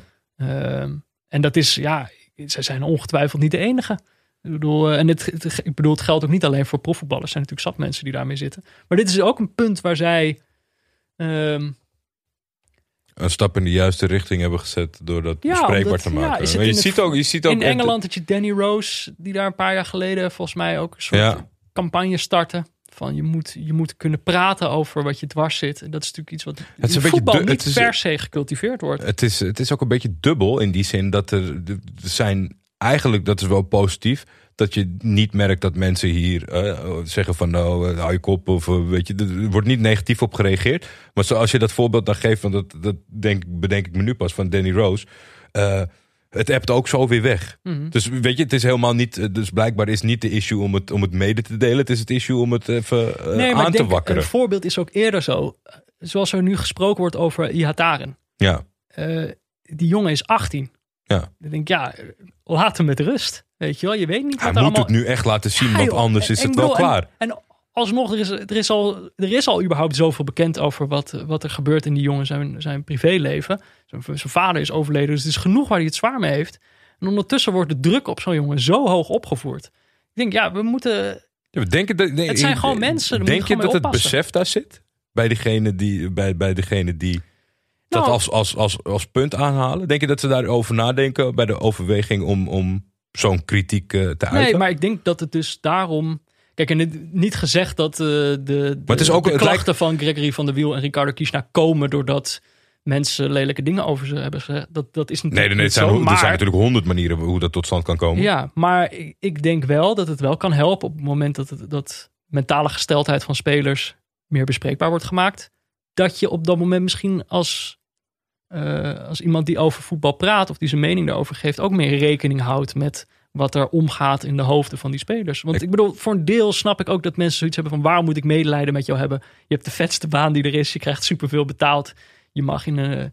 Ja, maar het, het, lijkt, bijna, het lijkt bijna als je in, in die mate van... Uh, uh, uh, of tenminste, als je een kritisch stuk schrijft over Iataren... alsof je jou iets verantwoordelijk verantwoord is, zeg mm. maar. Dat is, ik, ik, ik snap, zeg maar, je kan iets constateren dat iemand niet uh, goed speelt... Of, of, of niet een bepaalde invulling aan geeft. En dan kan je je vraagtekens over stellen. Ja. Maar het is altijd zo van, je moet nu en anders dit. En weet je, alsof je een bepaalde verantwoording naar de schrijver hebt. Ja. Dat je moet, nou, je zou moeten gewoon, presteren. En we moeten gewoon, denk ik, niet, ons niet erin vergissen... dat dit allemaal ontzettend jonge gasten zijn. Ja. Ik bedoel, ja, daarom vind ik het ook zo'n Reece James twintig. Toen ik twintig was, joh. Godzijdank hield niemand zich bezig met hoe ik mijn leven invulde. Want dat had ik ook veel kritiek... kunnen krijgen. Dus dan vind ik het des te knapper... dat zo iemand zich bewust is van zijn maatschappelijke positie. Ja. En, uh, ja, en omgekeerd denk ik bij, bij deze jonge spelers... denk ik, ja... Uh, een beetje easy uh, op ze gaan. Laat ze, laat ze een beetje met rust. Het zijn gewoon echt uh, jonge gasten... die dan ook nog eens zo'n rare jeugd hebben... in dat profvoetbal. Het zijn sowieso in de Eredivisie zat spelers... die veel ouder zijn... die tegen een mentaal stootje kunnen... die ook geen klap presteren. Ja, ga daar dan los op. Ja. Of gewoon dat de speler zegt... op mij mag het. Ik vind het wel leuk. Ja, doe mij maar. Uh, ja, nou ja, oké. Okay. Dan rest alleen nog de vraag deze week. Ja, geloof jij nog in uh, project Everton? Nee. Nee? Nee. Ja, Sigurdsson stond weer basis. Dat ja. is jouw... Uh, ze hebben natuurlijk uh, verloren. Ja, zeker. Uit bij... Uh, wat was het? Uit nee, bij Newcastle United. Nou, als ja, je, bij de Toon. Ja, en als je uit van Newcastle... Die hebben we, die hebben we vorige week nog uitgelachen. Dat, dat dat de enige club ter wereld is waar gewoon de sterspeler kan zeggen... Hey, ik heb nog een vriend. Hij is de laatste drie jaar bouwvakker geweest, maar uh, hij kan wel lekker ballen. Van die ploeg hebben ze dus verloren. Ja. En uh, uh, ja, nee, ja, Games was ze niet natuurlijk. Maar om dan ja, mij op te zadelen met Gylfi Sigurdsson... Uh, zolang uh, Gylfi uh, onderdeel uitmaakt van deze ploeg... Uh, is elk project... Uh, mislukt. Oké, okay, nou, ze zijn jouw geloof kwijt. We zullen het zien. Um, ik zag nog de F A Cup finale van de vrouwen. Mm, één twee. Everton tegen City. City. Wat een gigantische slijtageslag was dat. De Fok Everton was daar wel echt uh, was wel goed hoor. Hij werd, uh, hij werd gelive-tweet, maar ik heb niet uh, beelden gezien. Het was gewoon maar was de B B C. Dat, ja? Oh, vet. Dus ik, ik kwam er voor, toevallig langs en dit was gewoon... Uh, ja, die gingen helemaal tot het gaatje. Dat was echt... Op het einde kon allemaal spelers niet meer lopen. Dat was wel... Uh, ik hoopte op penalties, maar toen... Uh, nog een prachtige goal van City. Oh, ik, ik, omdat we richting het einde gaan, uh, zat ik even op Twitter. Ja, we zitten al in de blessuretijd. Uh, uh, Jens Albers tweet net, uh, uh, naar aanleiding van een bericht wat op Voetbal International is verschenen. Rusland ziet het wel zitten om het E K komende zomer te organiseren. Ja. De kans dat het toernooi in twaalf landen wordt gehouden lijkt steeds kleiner te worden. Bijkomend voordeel is dat neutrale kijkers in de zomer van twintig eenentwintig dezelfde jingle kan gebruiken. Ja. Nou ja, wij, wij zijn erbij hoor. God, weer naar uh, Rusland, Peter. Ja, dat is de vorige keer goed bevallen. Zeker. Dat was een prima toernooi. Dus uh, voor mij mag het. Uh, nou ja, we moeten misschien even kijken wat we volgende week nog gaan kijken. Um, er is weer een boel, hè? Er is weer een boel. Uh, Valencia, Real Madrid. Het is uh, zondag zeven november om negen uur. Ja, daar ben je al aan het morren. Wordt waarschijnlijk slecht voetbal, zei jij? Ik denk het wel. Ja. Valencia is hopeloos, man. Ja, Real Madrid is, staat natuurlijk ook onder spanning. Ja. Dat je dat hele rare moment met Vinicius. En Benzema die zei... wat was het? In de rust of zo. Zou die tegen zijn medespeler niet naar Vinicius uh, passen? Nee. Nee, ja, ik had het afgelopen vrijdag... Die speelde alsof hij tegen wel, ons speelt. Wat, ja, het gaat niet helemaal over... Maar er was wel een grappig uh, statistiekje... dat ze in de eerste helft uh, afgelopen weekend... elkaar acht keer de bal hadden toegespeeld. Dus ze hebben het, uh, ja, ze dus hebben het daarom moet je het dus al niet uh, zeggen, zoiets. Broederlijk gedaan. Nou, daar gaan we dan maar niet naar kijken. Leverkusen, Mönchengladbach. Leverkusen gisteren, zondag. Gisteren volgens mij ruim gewonnen. Leuke, veel doelpunten. Peter Bos. Ja, het is natuurlijk Peter Bos. Hè. Is gewoon, uh, loopt, uh, loopt graag het, uh, het mes in. Ik, ik denk uh, tegen Mönchengladbach uh, wel een leuke wedstrijd hoor. En, uh, maar ja, City Liverpool. Ja, kan je ja, niet omheen. Moet je, wat doe je dan hè? Dit vind ik wel een interessante. City Liverpool is natuurlijk gewoon, dat was vorig jaar was, en het jaar daarvoor was dat de titelstrijd in de Premier League. Ja. Maar ik heb het gevoel dat de Premier League...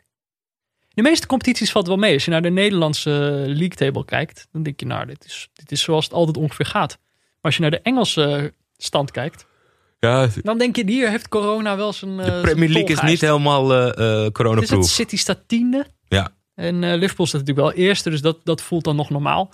Maar ook Arsenal en al die andere ploegen. United. Dat, uh... Dus dit is niet... Ja, in Liverpool is natuurlijk allemaal spelers kwijt door blessures. En wie weet wat er... Uh, deze week in Europa allemaal nog gaat, uh, gaat gebeuren met deze ploeg. Maar het lijkt me wel een leuk om die te kijken. Ik ben heel, ik ben heel benieuwd. Ik, uh, ik laat me graag verrassen. Het is, uh, het is zo'n affiche waar je normaal gesproken voor gaat zitten... en dat die, dat die tegenvalt. Maar juist door al deze factoren zou dit keer uh, misschien dat ze denken van... weet je wat, we gaan toch proberen leuk uh, te spelen. We zullen het zien. Zondag zeven november, half zes. De reden om te haten van City, die, uh, die heb ik al. Ja? Hoef, ik, hoef ik niet een week ja. lang over na te denken. Nee, maar we gaan er nog wel een week over, op, op wachten. Uh, nou, Lille hebben we dus uh, geadviseerd. Die spelen donderdag tegen Milan. Kijk dat vooral. Mocht je Lyon willen zien. Uh, die spelen op zondagavond tegen Saint-Étienne. Ja, gisteren verloren van Montpellier thuis. Ja, kijk, dan weet je al hoe laat het is. Nee, ik heb geen idee hoe laat het dan is. Uh, mocht je een wedstrijd willen tippen, dat kan natuurlijk altijd. Uh, maar houd er wel rekening mee dat we in de interland breken. Dat we er geen kloten mee doen. We gaan geen interland kijken. Dan hebben we iets anders voor jullie. Ja. En, uh, de luisteraars weten waarschijnlijk wel wat. Uh, maar dat komt dan wel weer. Goed, dan zijn we er doorheen. Uh, Neutrale Kijkers is mede mogelijk gemaakt door Dag en Nacht Media. De hoofdsponsor op de borst is Auto punt n l. De muziek is Tachanka van Leon Lischner en Friends. En een adaptatie daarvan van Studio Cloak. De gegenpressing jingle is van Laurens Collé. De diepteanalyse van Pieter Zwart. En de artwork is natuurlijk nog altijd van Barry Pirovano. Wil je meepraten? Dat kan. Je kan ons allebei volgen op Twitter via at buurtvader of at de vef. Je kan ons mailen op uh, neutralekijkers at gmail punt com. En je kan natuurlijk, zoals we al zeiden, vriend van de show worden. Met een kleine donatie via vriendvandeshow punt n l slash neutralekijkers. Steun je de podcast. Je kan dan ook spraakberichten sturen. Je krijgt speciaal een voorbeschouwing van Jordi in de brievenbus. Dat is ook leuk. Niet echt in de brievenbus. De digitale, de digitale brievenbus. Uh, ik verstuur heel veel tegenwoordig in de digitale ja, brievenbus. Je bent een, je bent een uh, bezig baasje. Goed, verder hou afstand, blijf neutraal. En volgende week zijn we er weer. Tot dan, Jordi. Tot dan, Peter.